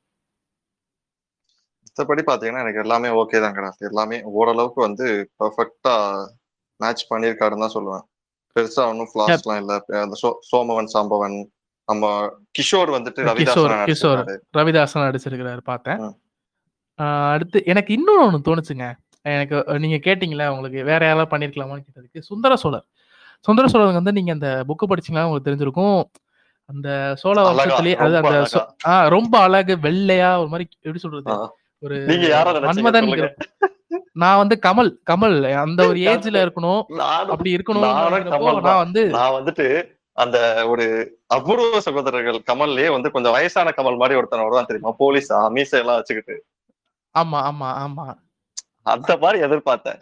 அழகா பப்புலியா இப்ப விக்ரம் இருக்க கமல்லாம் எதிர்பார்க்கல இல்லங்க. அது அவருக்கு செட் ஆயிருக்கும் அந்த இதுக்கு. ஏன்னா அவங்க கொடுத்த பில்டப்புக்கும் அது கமலுக்கும் நல்லா இருந்திருக்கும். ஆனா பிரகாஷ் ராஜ் போட்டுருக்காங்க. பட் ஆனா Prakash Raj is actor, great actor, நம்ம எல்லாருக்குமே தெரியும். சோ ஆக்டிங் மூலமா டெலிவர் பண்ணிடுவாரு. சோ ஆக்டிங் மூலமா அவர் காம்பன்சேட் பண்ணுவாருங்க நம்பிக்கை என்ன இருக்கு. சோ அதனால அது மட்டும் தான் எனக்கு தோணுச்சு. கமல் இருக்காலங்கறதுனா அது ஒரு சின்ன ரோல், பெருசா வராது, சின்ன ரோல் பர்க்கியாவே இருப்பான். நந்தினியை பார்த்து பயப்படுவான். ஆமா, சோ மேபி அதனால. ஏன்னா அவர் வந்து ஐ திங்க் மேபி ஒரு வந்தியத்தேவனா நடிக்க நினைச்சவரை கொண்டு வந்து சுந்தர சோழன் நடிக்க வச்சா அப்படிதான் இருக்கும். சோ அதனால வேணாம் சொல்லிருக்கலாம். சோ அதான் எனக்கு நீங்க டக்குன்னு கேட்டனா எனக்கு இப்பதான் ஞாபகம் வந்துச்சு. அந்த கேரக்டர் எனக்கு ரொம்ப நாள் தோண்டிட்டே இருந்தது, அது சொல்லணும்னு நினைச்சேன். அடுத்து சோ இந்த படத்தை மேல வைக்க வேற கிரிட்டிசிசம் நீங்க டீச்சர் வந்ததுல இருந்து பாத்திருப்பீங்க. அதான் நீங்க நான் போய் பேசணும். பட்டை நாமம், சைனம், வைணவம், சோ அதை பத்தி என்ன சொல்ல நினைக்கிறீங்க பியான்? இதெல்லாம் தேவைதானா? இல்ல கரெக்ட், கதையில இருக்குது இல்லையா, தேவைதானா அப்படிங்கிறது ஓகே. ஆனா கதையில வந்து அவர் எந்த இடத்துலயும் செம்பியன் மாதேவியை தான் குறிப்பிடுவாரு. கல்கி வந்து செம்பியன் மாதேவி ஒரு சிவன் பக்தே. செம்பியன் மாதேவியோட கணவர் வந்து ராஜாவா இருந்தப்போ நிறைய சிவன் கோயில் கட்டினாரு. சோமன் சாம்பவன்கிற பாருங்க, மதுராந்தகனோட தந்தையார் அவரு. இந்த மாதிரிலாம் சொல்லிட்டே சுத்திட்டு இருந்தாரு. ஸோ அவர் இறந்ததுக்கு அப்புறம் நான் திருப்பணிகள் செய்யறேன் சிவன், அந்த ஒரு கேரக்டருக்கு மட்டும்தான் அவரு சிவன் பத்தி நிறைய பேசுவார். மற்றபடி அருள்மொழிவர்மன் அந்த ஒரு கான்ட்ரவர்சி வேற ஓடி இருக்குது. அதை நம்ம அப்புறம் பேசலாம், கொஞ்சம் நேரம் கழிச்சு பேசலாம்.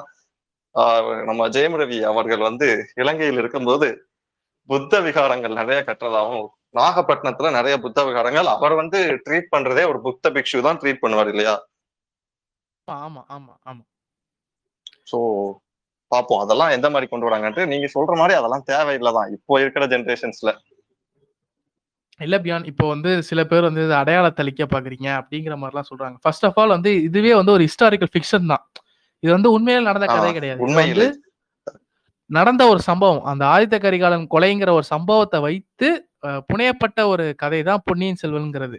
சோ அது அந்த கதை கல்கியோட கட்டு தான், கல்கிஸ் கட்டு, சோழர் டைராசிட்டி. ஆமா ஆமா, அந்த ஒரு இன்சிடென்ட் ஆதித்த கரிகாலனோட இறப்பை பத்தினான ஒரு பதிவு தான் பொன்னியின் செல்வன்ங்கிறது. அதுவே ஒரு ஃபிக்ஷனா இருக்கும் பட்சத்தில் அதுல வந்து ஒரு மாற்றம் பண்றாங்க அப்படிங்கறத வச்சுக்கிட்டு ஒரு தேவலாதங்கிற மாதிரிதான் எனக்கு தோணுச்சு. இப்போ உதாரணத்துக்கு ஹாரி பாட்டரே நீங்க எடுத்துக்கிட்டீங்கன்னா, ஹாரி பாட்டர் ஃபர்ஸ்ட் பார்ட் படிச்சிருந்தீங்கன்னா லாஸ்ட் ஒரு சீன் வரும், அந்த ஒரு ஒரு கேமா ஆடி அதுல ஜெயிச்சு கடைசியில போய் ஹாரி வந்து வால்டமோட், அந்த வால்டமோட்டுங்கிற அந்த வாத்தியார், அந்த வாத்தியார் பேர் எனக்கு மறந்து போச்சு, அந்த போய் பாக்குற மாதிரி ஒரு சீன் வரும். படத்துல வந்து பாத்தீங்கன்னா ஒரு 3 ரவுண்டு மாதிரி தான் காட்டுவாங்க. நீங்க புக்கா படிச்சீங்கன்னா மொத்தம் 7 ரவுண்டு இருக்கும். அதுல ஒரு ரவுண்டு வந்து ஸ்னேப் வந்து எப்படி போஷன் செய்யறத ஒரு கத்து கொடுத்துருப்பாரு. அந்த முன்னாடி பாத்தீங்கன்னா அந்த இதை கத்துக்கிட்டு எப்படி ஹாரி ஒரு போஷன் செஞ்சு தப்பிக்கிறான் அப்படிங்கிற மாதிரி ஒரு 7, அதுல அது எப்படி சொல்றது 1001 வரும்ல, அந்த 7 ஆபத்துக்களை கடந்து போனதாங்கிற மாதிரி அந்த மாதிரிதான் புக்ல வந்து 7 இருக்கும். ஆனா படத்துல வந்து பாத்தீங்கன்னா 3-4 தான் சம்திங் காட்டுவாங்க. அது வந்து படத்துக்கு அடாப்ட் பண்ணும் போது ஒரு சில விஷயங்களை எடுத்துதான் ஆகணும். அது இப்போ பட்டநாமங்கிறது அது இதையும் கம்பேர் பண்ணதுன்னு சொல்ல வரல, அவரு ஏதோ ஒரு நினைப்புல பண்ணிருக்காரு. மேபி அந்த நாமம் வந்தது வந்து ஆதித்ய கரிகாலன் வீரபாண்டியன் தலையை வெட்டிட்டு வந்ததுக்கு அப்புறம் அந்த சீனா கூட இருக்கலாம். ஏன்னா அந்த வெற்றி திலகம் வைக்கிறதுலாம் சொல்லுவாங்கல்ல, மேபி அந்த மாதிரி வச்சப்போ ஒரு ஸ்டில்லா கூட இருக்கலாம். சோ அதை வச்சுக்கிட்டு தேவலாம பேசுறாங்களோங்கிறதான் எனக்கு தோணுச்சு. பியான் ஓகே கடல் அதெல்லாம் பிளஸ் இந்த ஒருவேளை மணிரத்னம் நம்ம என்ன நினைச்சிருக்கலாம், இதெல்லாம் நம்ம இந்த கல்ச்சர்ல வந்து இப்போ இருக்கிற இந்தியாவில இருக்கிற கல்ச்சர்ஸ்ல வந்து இதெல்லாம் இன்ஃபியூஸ் பண்ண வேண்டாம் அப்படின்னு நினைச்சிருக்கலாம். ஏன்னா நம்ம மகாபாரத் எல்லாத்துலயுமே பாத்தீங்கன்னா எல்லாரும் ஒரு சின்ன சின்ன ஒரு பொட்டு மாதிரி வச்சிருப்பாங்க, அவ்வளவுதான், பெருசா பட்டையை போட்டுருக்கா அந்த மாதிரிலாம் யாரும் நம்ம பார்த்தது இல்லை இது வரைக்கும். இன்னொரு பாயிண்ட் ஒண்ணு சொல்ல நினைச்சேன், இந்த டீசரை பார்த்ததுக்கு அப்புறம் ஒரு சில பேர், அதாவது லெப்டிஸ்டா இருக்கிறவங்க ஒரு மாதிரி பேசுறாங்க, ரைட்டிஸ்டா இருக்கிறவங்க ஒரு மாதிரி, மணிரத்னங்கிற அந்த ஒரு கேரக்டரை 2 வகையான ஆட்கள் 2 வகையா வந்து கிரிட்டிசைஸ் பண்றாங்க. உதாரணத்துக்கு எப்படின்னா, நான் அன்னைக்கு அந்த டீசர் ஏதோ பார்க்கும்போது ஐ திங்க் கமெண்ட்ல ஏதோ பார்த்தேன், என்ன வந்து ஏன்சியன்ட் இந்தியன் கிங்ஸ்லாம் வந்து சிகப்பு கலர் கொடி வச்சிருக்காங்க, ஒரு ஹேமரும் ஒரு ஸ்டிக்கலும் கொடுத்துட்டா இவங்க வந்து ஒரு பக்கா யூஎஸ்எஸ் காரண மாதிரி இருப்பாங்க, வந்து மணிரத்னோட பையனே வந்து லெனினிசம் பத்தி புக் எழுதியிருக்காரு, அதனாலதான் வந்து லெப்டிஸ்ட் வந்து இப்படிதான் ஹிஸ்டரிய இது பண்றாங்கன்னு இவங்க ஒரு பக்கம் வந்து மணிரத்னத்தை கிரிட்டிசைஸ் பண்றாங்க. அந்த அதர் சைடு இந்த பக்கம் பாத்தீங்கன்னா மணிரத்னமே வந்து ஒரு கிட்டத்தட்ட ஒரு சங்கிங்கிற மாதிரியும் கூட ஜெயமோகன் வேற இருக்காரு. ஆக்சுவலா ஜெயமோகன் பேசுற பேச்சுக்கள் அப்படிதான் இருக்கும், ஒரு ரைட்டிஸ்ட் மாதிரி தான் அவர் பேசுவாரு. அவங்க 2 பேரும் சேர்ந்துட்டு வந்து ஜெயமோகன் வந்து கம்யூனிஸ்ட் தான், இல்ல இல்ல கம்யூனிஸ்டுங்கிறது வேற ரைட்டிஸ்டுக்கு வேற, அதை விட்டுருங்க. இங்க வாங்க, ஜெயமோகன் வந்து அவர் பேசுற இதெல்லாம் பாத்தீங்கன்னா ஒரு இடதுசாரி, சாரி தமிழ்ல எனக்கு சரியா சொல்ல, ரைட்டிஸ்ட்ங்கிற மாதிரிதான் அவர் பேசுவாரு. ஸோ லெப்டிஸ்ட்ல என்ன பண்ணுவாங்கன்னு பாத்தீங்கன்னா இவங்க 2 பேரும் கிரிட்டிசைஸ் பண்ணுவாங்க. இவங்க வந்து கிட்டத்தட்ட ஒரு ஆளுங்கட்சிக்கு சாதகமான, அதாவது ஒரு பட்டையை வைக்கிறது, நாமத்துக்கு பதிலாக பட்டையை வைக்கிறது அப்படிங்கிற மாதிரி அந்த தமிழர்களோட கலாச்சாரத்தை மாற்றாங்கன்னு இந்த பக்கம் வந்து மனிதத்தை தான் கிரிட்டிசைஸ் பண்றாங்க. எனக்கு என்ன ஒரு பியூட்டியா இருக்குன்னா, இவன் அவன் தான் பண்ணிருப்பான், அவனுக்கு சப்போர்ட்டா பண்றான்னு இவரை பேசுறான், அவன் இவனுக்கு தான் சப்போர்ட் பண்ணிருப்பான்னு இவரை பேசுறான். சோ இதுலயே தெரியுது அவர் பெருசா இதையும் மாத்தணும்னு நினைக்கல, ஏன்னா 2 பேருக்குமே இதுல பிரச்சனை இருக்கு. சோ இது வந்து மணிரத்னமான தப்பு இருக்கிறதுக்கான வாய்ப்புகள் கம்மியா இருக்குன்னு நினைக்கிறேன். இதான் எனக்கு சொல்லணும்னு நினைச்சேன். ஏன்னா அன்னைக்கு பொதுவாக நம்ம ட்விட்டர் நான் ரொம்ப அதிகமாக யூஸ் பண்ணுவேன். ட்விட்டரை பொறுத்த வரைக்கும் எல்லாருக்குமே தெரியாது, ரொம்ப ஒப்பீனியன் பேஸ் ஒரு பிளாட்ஃபார்ம் தான் அது. ஒரு கருத்தை நம்ம சொல்றோம்னா அதுக்கு 1000 பேர் 1000 கருத்துக்கள் ஒப்பீனியன் வைப்பாங்க. ஸோ இந்த பொன்னியின் செல்வனுக்கு எப்படி ஒப்பீனியன் இருக்குன்னு பார்க்குறப்போ இன்னும் நிறையா இருந்துச்சுங்க. அதாவது அது நான் சொல்ற விரும்பல, சரி இதோ இதே ஒரு இதை ரொம்ப என்ன பெருசாக போயிட்டு இருக்கு. ஒரு உதாரணத்துக்கு சொல்ல வந்து புக்கில் இல்லை நான் ஒன்று பார்த்தேன், அருண்மொழிவர்மன் அப்படின்னு சொல்லிட்டு, அதை கவனிச்சிங்களா நீங்கள்? அப்படின்ட்டு இருந்துச்சு. அதுக்கு இப்போ அவங்களே ஒரு வீடியோ ஒன்று இருந்தாங்க, ஐ திங்க் நேத்து தான் வந்து நினைக்கிறேன், நேத்து விட்டுருந்தாங்க, பாரதி பாஸ்கர் அவங்க விளக்குவாங்க. ஆமா அந்த அவங்க தான் அந்த வீடியோல வந்து அருள்மொழிவர்மன் தான் கல்வெட்டுகள் அதிகமா இருக்கு. ஆனா ஆக்சுவலா என்ன சொல்றாங்கன்னா, அருள்மொழிவர்மனும் உண்டு அருள்மொழிவர்மன்னு ஒண்ணு உண்டா, 3 பேர் அவருக்கு இருக்கு அப்படிங்கிற மாதிரி சொல்றாங்க. அந்த இது வந்ததுக்கு அப்புறம் பார்த்தேன் புக்ல, குந்தவை வந்து எங்கெல்லாம் வராங்களோ அப்பெல்லாம் அருள்மொழிவர்மன் இருக்காரு, அருண்மொழிவர்மன் அப்படின்னு வருது. மீதி இடங்கள்ல எல்லாம் சும்மா ஜென்ரலா ரெஃபர் பண்ணும் போது அருள் அப்படின்னு வருது, அருள்மொழிவர்மன் ஒரு சில இடங்கள்ல வருது. இதுவே ஒரு பெரிய பேச்சுக்கான ஒரு டிபேட்டா மாறி இருக்கு. அவங்க என்ன சொல்றாங்கன்னா, நீலகண்ட சாஸ்திரிங்கிறது வந்து ஹிஸ்டரி ஆஃப் சவுத் இந்தியான ஒரு புக் எழுதினவர். அவரு சவுத் இந்தியன் ஹிஸ்டரியை பத்தி அதிகமா எழுதின ஒரு ஆள் அவர் தான். அவர் புக்லயே வந்து அருண்மொழிவர்மன் தான் இருக்கு, அதனாலதான் நாங்க அதை யூஸ் பண்ணிருக்கோங்கிற மாதிரி அவங்களும் ஒரு பாருங்க. நம்ம நீங்க பேசும்போதே வந்துட்டு நமக்கு அருளா அருணான வித்தியாசம் தெரியல, அதெல்லாம் வந்து பெருசா கிரிட்டிசைஸ் பண்ணிருக்காங்க. அவங்க அதை அடையாளமா நினைக்கிறாங்க, மேபி அதனால அப்படி நினைக்கிறாங்களோ என்னவோ நமக்கு தெரியல. அவருக்கு தான் பொன்னியின் செல்வன் ஒரு பேர் இருக்குது, ராஜராஜன் ஒரு பேர் இருக்குது, என்ன பண்றதுங்க. பாத்தீங்கன்னா இவ்வளவு நாள் இவங்களுக்கு ராஜராஜ சோழனோட இயற்பெயர் அருள்மொழிவர்மன் அப்படிங்கறதே தெரியாது, ராஜராஜ சோழன் தான் தெரியும். அப்படி அது இன்னும் ஒரு இதுக்கு மேலேயும் என்ன பண்ணிருக்காரு, ஐ திங்க் சென்னையை சேர்ந்த ஒரு லாயர் ஒருத்தர் வந்து அந்த படத்தில் அடிச்சு எல்லாரும் மேலேயும் ஒரு நோட்டீஸ் ஒன்று கொடுத்துருக்கிறாரு. நீங்கள் வந்து இது மாதிரி அதான் நான் சொன்ன மாதிரி வரலாற்றை திரிக்க பார்க்குறீங்க, ஸோ இது இந்த படத்தோட கதையை வந்து எனக்கு முழுசாக சொல்லுங்க அப்படிங்கிற மாதிரி நோட்டீஸ் விட்டுருக்கிறாரு. ஸோ ஒரு படம் ஆக்சுவலாக அது சில பேர் தமிழர்களின் பெருமையை நினைக்கிறாங்க, ஒரு ஒருத்தர் ஒரு மாதிரி இன்டர்பிரேஷனில் பார்க்குறாங்க. அப்படி இருக்கிற படத்துக்கு வந்து இவ்வளோ பிரச்சனைகள் வருது அப்படிங்கிறத பார்க்கும்போது ஒரு மாதிரி சிரிப்பாக தான் இருக்கு எனக்கு. ஒரு பக்கம் வந்து இது தமிழர்களின் பெருமை அப்படின்னு சொல்றாங்க, இன்னொரு பக்கம் இந்த படத்தை வண்ட வண்டையா திட்டவும் செய்யறாங்க. ஒரு மாதிரி வித்தியாசமா தான் இருக்கு. திட்டலங்க அவங்க வந்து திட்டுறதுங்கிறது வேற, கிரிட்டிக்ஸ் ரொம்ப பாக்குறாங்க, ரொம்ப டீடைலிங் பாக்குறாங்க மக்கள். அதான் என் கேள்வியே அதுதான். பொன்னியின் செல்வன்கிறதே வந்து ஒரு ஃபிக்ஷன் நாவல் தாங்க, அதுல உண்மைங்கிறது ரொம்ப கம்மி, 30% தான் உண்மைங்கிறதே இருக்கும். கேரக்டர்ஸே பாத்தீங்கன்னா நிறைய கேரக்டர்ஸ்ல வந்து இது மாதிரி கிடையாது, உண்மையா இருந்த கேரக்டர்ஸ் இப்ப எல்லாம் நடந்ததா கொஞ்சம் கொஞ்சம் உண்மையா இருக்கும்.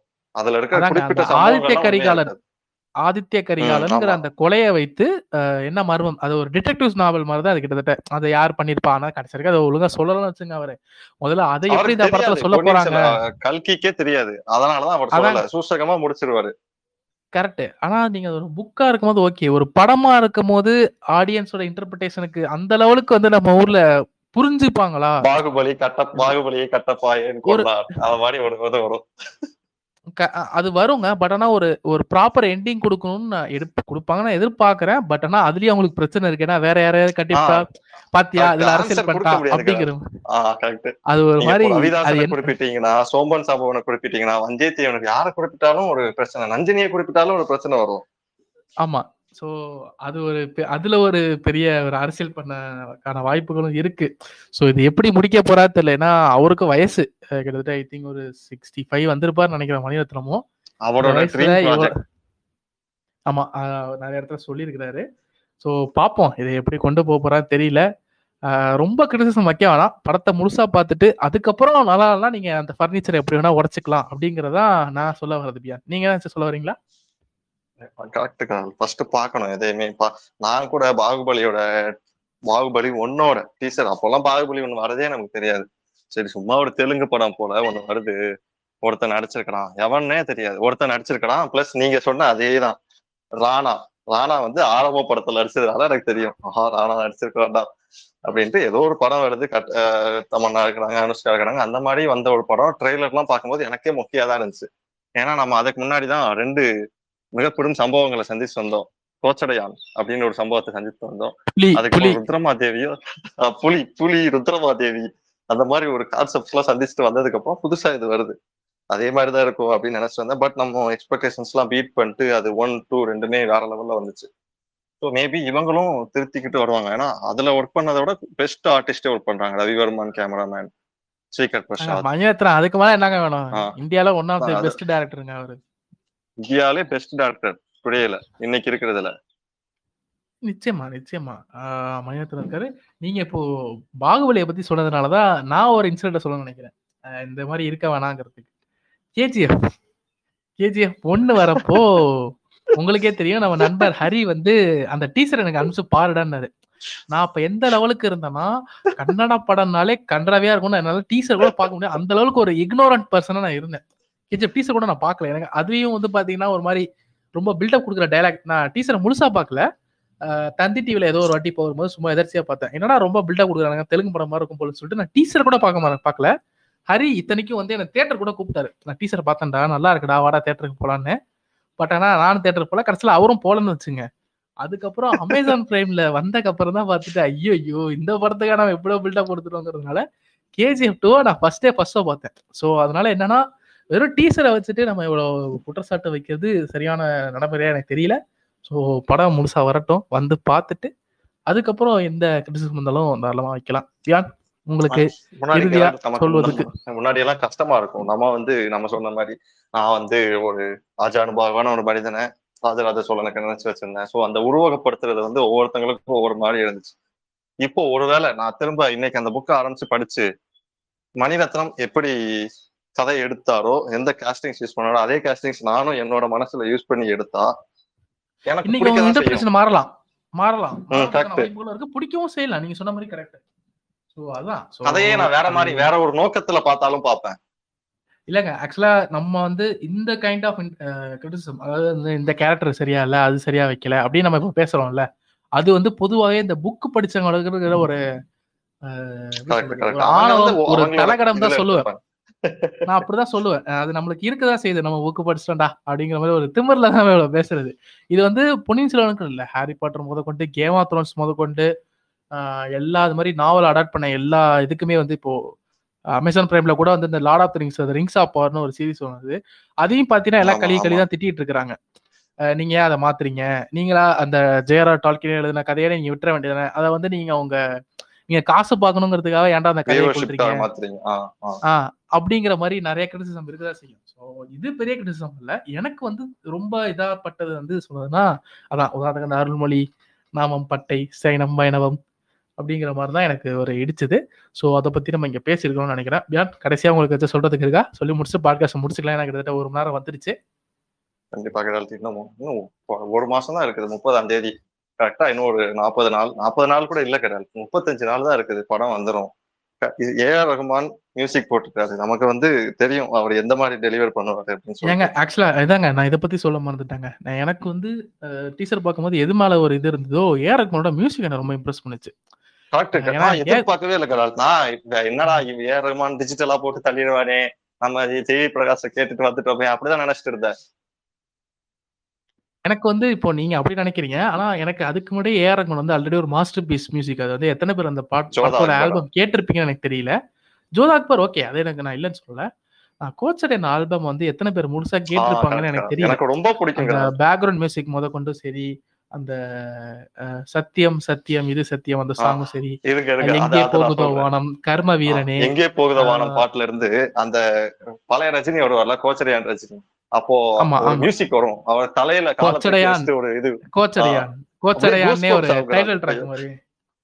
சோ எனக்கு அது பார்க்கும் போதே எனக்கு ஒரு ஒரு இது இருந்துச்சு. இதுதான் ஒரு மெயின் ஹைப்பு. சரி ஏஆர் ரகுமான் எந்த லெவலுக்கு இந்த படத்துக்கு போட்டிருப்பாரு, ஏன்னா ஏஆர் ரகுமானும் மணிரத்னமும் சேர்ந்தாலே சாங்ஸ் வந்து நல்லா தான் இருக்குங்கிறது எல்லாருக்குமே தெரியும். ஸோ அது ஒரு ஆடட் வேல்யூவா இருக்குங்கிறதுனால ஏஆர் ரகுமான் மேலே எனக்கு நிறைய எக்ஸ்பெக்டேஷன் இருந்துச்சு. எனக்கு அதை வந்து அவர் நிச்சயமா இது பண்ணிருக்கிறாரு. அந்த பெரிய பிளஸா பார்க்க பருத்தி வீரன் படத்துக்காக யுவன் சங்கர் ராஜா வந்து தவில்லாம் நிஜமாவே அடிச்சு பழகினானா. அவள் அப்பாட்ட உட்காந்து ஒரு மாசம் பழகிட்டு தான் பருத்தி வீரனுக்கு மியூசிக் கம்போஸ் பண்ணானா. அது மாதிரி இப்போ ஏஆர் ரகுமான் வந்து அவரோட பர்சனலா இல்ல, ஒரு அன்அபிஷியல் வீடியோ ஒன்று பார்த்தேன். இந்த படத்துக்காக நிஜமாவே அந்த ட்ரம்ஸ் கொம்பு எல்லாம் இருக்கும்ல, அதெல்லாம் வச்சு கம்போஸ் பண்ணியிருக்காரு. சீரியஸாவே ரியலாவே, கம்ப்யூட்டர் ஆல்பம் இல்லாம ரியல் கொம்பு ரியல் மத்தளத்தை வச்சு அவரோட ஸ்டுடியோ, மும்பை ஸ்டுடியோலையும் சென்னை ஸ்டுடியோலையும் கம்போஸ் பண்ணியிருக்காரு. கரெக்ட், ஆமா, ஆர்கெஸ்ட்ரா மாதிரி. ஸோ நம்ம அந்த மியூசிக்ல பார்த்தாலே தெரியும் கொம்பு ஓடுறது, ஒவ்வொரு டீட்டெயில்ஸும் கரெக்டா கொடுத்துருப்பாரு. அதான் எனக்கு ஏஆர் ரகுமான் இருக்காருனே அது ஒரு பெரிய பிளஸ் தான் ஆப்வியஸா அந்த படத்துக்கு. நான் வந்து மத்த இப்போ நீங்க ஜிவி சொன்னீங்க, ஜிவி ஆக்சுவலா 1900 சூப்பரா போட்டிருப்பாரு. பட் எனக்கு வந்து ஏஆர் ரகுமான் வந்து நல்லா தான் தோணுச்சு ஆரம்பத்துலேருந்து. ஸோ அது ஒரு பெரிய பிளஸ்ஸா இருக்கும் தான் நினைக்கிறேன். பார்ப்போம், படம் இன்னும் வந்துடும், இன்னொரு 37 daysல நீங்க சொல்றீங்க அதை வந்துடும்னு. ஸோ இன்னொரு முக்கியமான விஷயம், இவ்வளவு நாள் வந்து மணிரத்னம்னாலே வைரமுத்து தான் வருவாரு. இதை சொல்லி முடிச்சு, இந்த படத்துல வைரமுத்து இல்ல, கபிலன், இன்னும் சிலர் எழுதுறாங்க. அவசியம் தானா இல்ல இந்த படத்துக்கு பாடல் தேவை இல்லை அப்படின்னு அவங்க முடிவு பண்ணிட்டாங்களா? மேபி அந்த இஷ்யூ அந்த இது வந்ததுல இருந்து பெருசா அவாய்ட் பண்ண ட்ரை பண்றாரோன்னு ஒரு சந்தேகம் எனக்கு ஒண்ணு இருக்கு. பட் நம்ம அப்படி யோசிச்சாலும் செக்கச்சவந்த வானத்துக்கு அவர் பாட்டு எழுதியிருந்தாரு. அதுக்கப்புறம் தான் செக்கச்சவந்த வானம் வந்துச்சு, அதுக்கு எழுதினாரு. ஆமா அதான். பட் ஆனா ஏன்னு எனக்கு தெரியல எதனால இல்லன்னா. அவர் இருந்திருந்தா மேபி இன்னும் கூட நல்லா ஒரு இதா அவரோட தமிழ்லாம் உங்களுக்கு தெரியும், இன்னும் பெட்டரா டெலிவரி கொடுப்பார் இல்லையா? எனக்கு நல்லாவே தெரியுங்க, அதுவும் சொன்னேன்.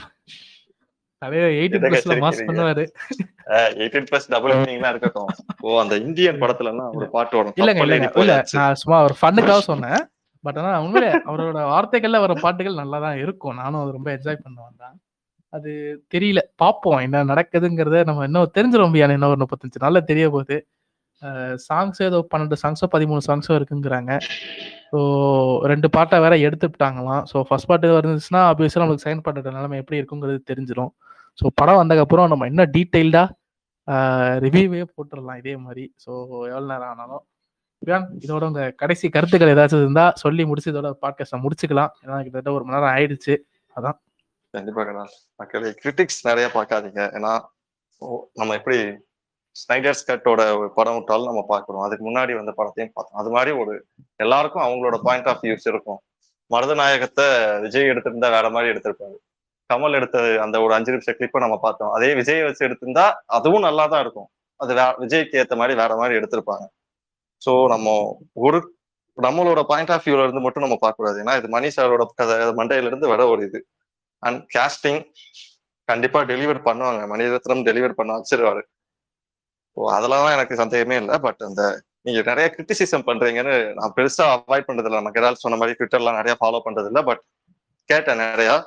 அதெல்லாம் அவாய்ட் பண்ணிட்டு எப்படி பாகுபலி ஒரு பிளஸ் கேஜிஎஃப் வந்துச்சு, இந்த ரெண்டத்தையும் தூக்கி சாப்பிட்டு நம்ம விக்ரம் ஒன்று கொடுத்தோமோ அது மாதிரி பொன்னியின் செல்வனும் வந்தா திரும்ப அது எப்படி முன்னாடி இந்தியன் சினிமாவிலேயே தமிழ் வந்து ஒரு பெஸ்ட் கல்ட் மூவிஸ் எல்லாம் கொடுக்குற மாதிரி இருக்கும்ல, அது மாதிரி வரலாம். என்ன கடால் இப்ப கொஞ்ச நாளா தமிழ் சினிமா மோசமா போயிடுச்சு இல்ல? எனக்கு வந்து நீங்க அப்படி சொல்றீங்க, ஏன்னா எனக்கு வந்து பர்சனலா இந்த கருத்து மேல நம்பிக்கை இல்லைங்க.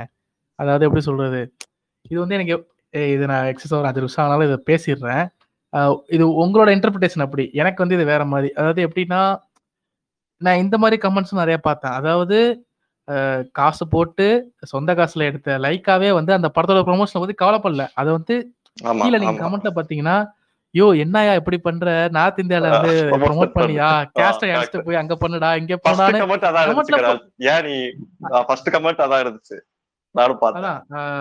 அது வந்து அது இன்வால்வ்மெண்ட்னு சொல்றதா, இல்ல வந்து இல்ல அவன் தெலுங்குல அவன் அப்படி எடுத்துட்டான், கன்னடத்துல அவன் அப்படி எடுத்துட்டான், இப்படி இல்லைன்னா ஒரு டெஸ்பிரேஷன்ல இப்படி போடுறாங்களாங்கிறது எனக்கு தெரியல. அது எனக்கு அது ஒரு அது எனக்கு ஒரு கட்டத்துக்கு அப்படி போகும்போது எனக்கு ரொம்ப கிரிஞ்சா தெரிய ஆரம்பிச்சிருச்சு. என்னடா இவனுங்க காசை போட்டு எடுத்த மாதிரியே பண்றானுங்களேன்னு. நான் எடுத்து அவங்களே என்ன ஃபீல் பண்ணலாம் வச்சுங்க, அவங்க எப்ப பண்ணணுங்கிறது அவங்களுக்கும் தெரியும். ஏன்னா அவங்களும் காசை போட்டு எடுத்துருக்காங்க, நிச்சயமா பண்ணதான் போறாங்க. பட் ஆனா இங்க உள்ள எல்லாரும் அது இப்போ அது ஒரு இதா ஆயிடுச்சு. பட் ஆனா ஓகே, நான் ஒத்துக்கிறேன். இப்போ பெரிய ஹீரோஸ் நடிச்ச அந்த 4-5 படம் ஃபிளாப் ஆனதுங்கிறதுனாலே தமிழ் சினிமா போயிடுச்சுங்கிறது இல்லை. இன்பிட்வீன்ல வந்து கடைசி விவசாயின்னு ஒரு படம் வந்துச்சு, டானாக்காரன் ஒரு படம் வந்துச்சு, அது கூட 2020 வச்சுக்கிட்டா கூட இந்த வருஷத்துல சொல்றாங்க. 2020 இவங்க எல்லாம் அழுதானுங்க, ஏன்னா பெரிய ஹீரோ படம் எல்லாமே முக்கியம் இருக்குன்னு. ஸோ இந்த வருஷத்துலயே எவ்வளவு நல்ல படங்கள் வந்துருந்துச்சு. அது இந்த இப்போ நேஷனல் அவார்டு ஒரு படம் வந்துச்சு, அது என்னங்க, சிவரஞ்சனியுமா, சிவரஞ்சனியும் சில பெண்களும். அந்த படங்கள்லாம் எத்தனை பேர் பார்த்திருப்பாங்கிறது எனக்கு தெரியல. அது அதுவும் ஒரு படம் அதான். சோ வந்து ஜஸ்ட் பிகாஸ் ஒரு பெரிய ஹீரோஸோட படம் வந்து ஃபிளாப் ஆகுதுங்கிறதுனால தமிழ் சினிமா வந்து நாசமா போகுது. அவங்க யாராவது ஹிட் கொடுத்தா நல்லா இல்ல நாசமா போகுதுன்னா மக்கள் வருத்தப்படல, அவங்களோட 2 பெரிய ஆமைகளும் அணில்களும் அடிச்சுக்கிறாங்க, அவ்வளவுதான். ஆமையானே இல்லை, நாங்கள் பொதுவாக எல்லாருமே அந்த அவன் பேன் இண்டியா கொடுத்துட்டான், இவன் பேன் இண்டியா கொடுத்துட்டான், நம்ம ஏன் கொடுக்கல, அது அவசியம் இல்லை. அவன் கொடுத்துட்டாங்கிறதுனால நம்ம கொடுக்கணுங்கிறது அவசியம் இல்லை. ஸோ அது ஒரு மாதிரி போயிட்டு இருக்கு. பார்ப்போம், இந்த படம் மேபி தமிழ் சினிமாவுக்கு நம்ம நீங்கள் எல்லாம் நினைக்கிற மாதிரி ஒரு 1000 கோடி படம், பேன் இண்டியா படமா வரலாம், வரதுக்கான பொட்டன்ஷியல் இருக்கு. ஏன்னா கதை கலங்கிறது 10 வருஷம் கழிச்சு ஹிட் ஆனாலும் ஆகலாம். ஆமா, அன்றையே சொன்னாரு மணிரத்னம்னு, நம்மளே கூட பாட்காஸ்ட் கூட போடலாம். ஸோ பொறுத்து இருந்து பார்ப்போம், ரொம்ப எக்ஸ்பெக்டேஷன்லாம் வேணாம். போய் பாருங்க, நல்லா இருக்கானுங்கிறத பார்த்துட்டு நல்லா இருந்தா என்ஜாய் பண்ணுங்க, இல்லைன்னா சரி போ, 150 ரூபா வீணா போச்சு அப்படின்னு நினைச்சிட்டு அடுத்த வேலையை அதெல்லாம் வீணா போகும். நம்ம புக்கு படிக்கிற அந்த ஒரு ஆடியோ புக் கேட்ட ஒரு ஃபீலாவது வரும்ல. இல்லைங்க, நான் பிடிக்காதவங்களுக்கு சொல்றேங்க.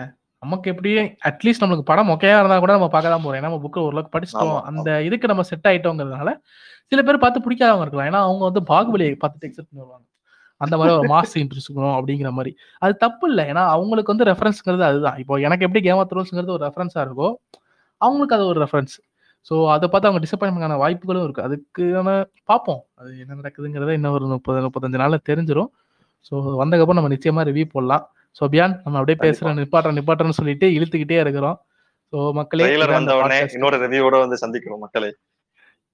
நிச்சயமா நிச்சயமா. ஸோ இதோட இந்த பாட்காஸ்ட் முடிச்சுக்கிறோம், ஒரு நாள் எடுத்துருச்சு. So sending off wrong podcast நன்றி, வணக்கம்.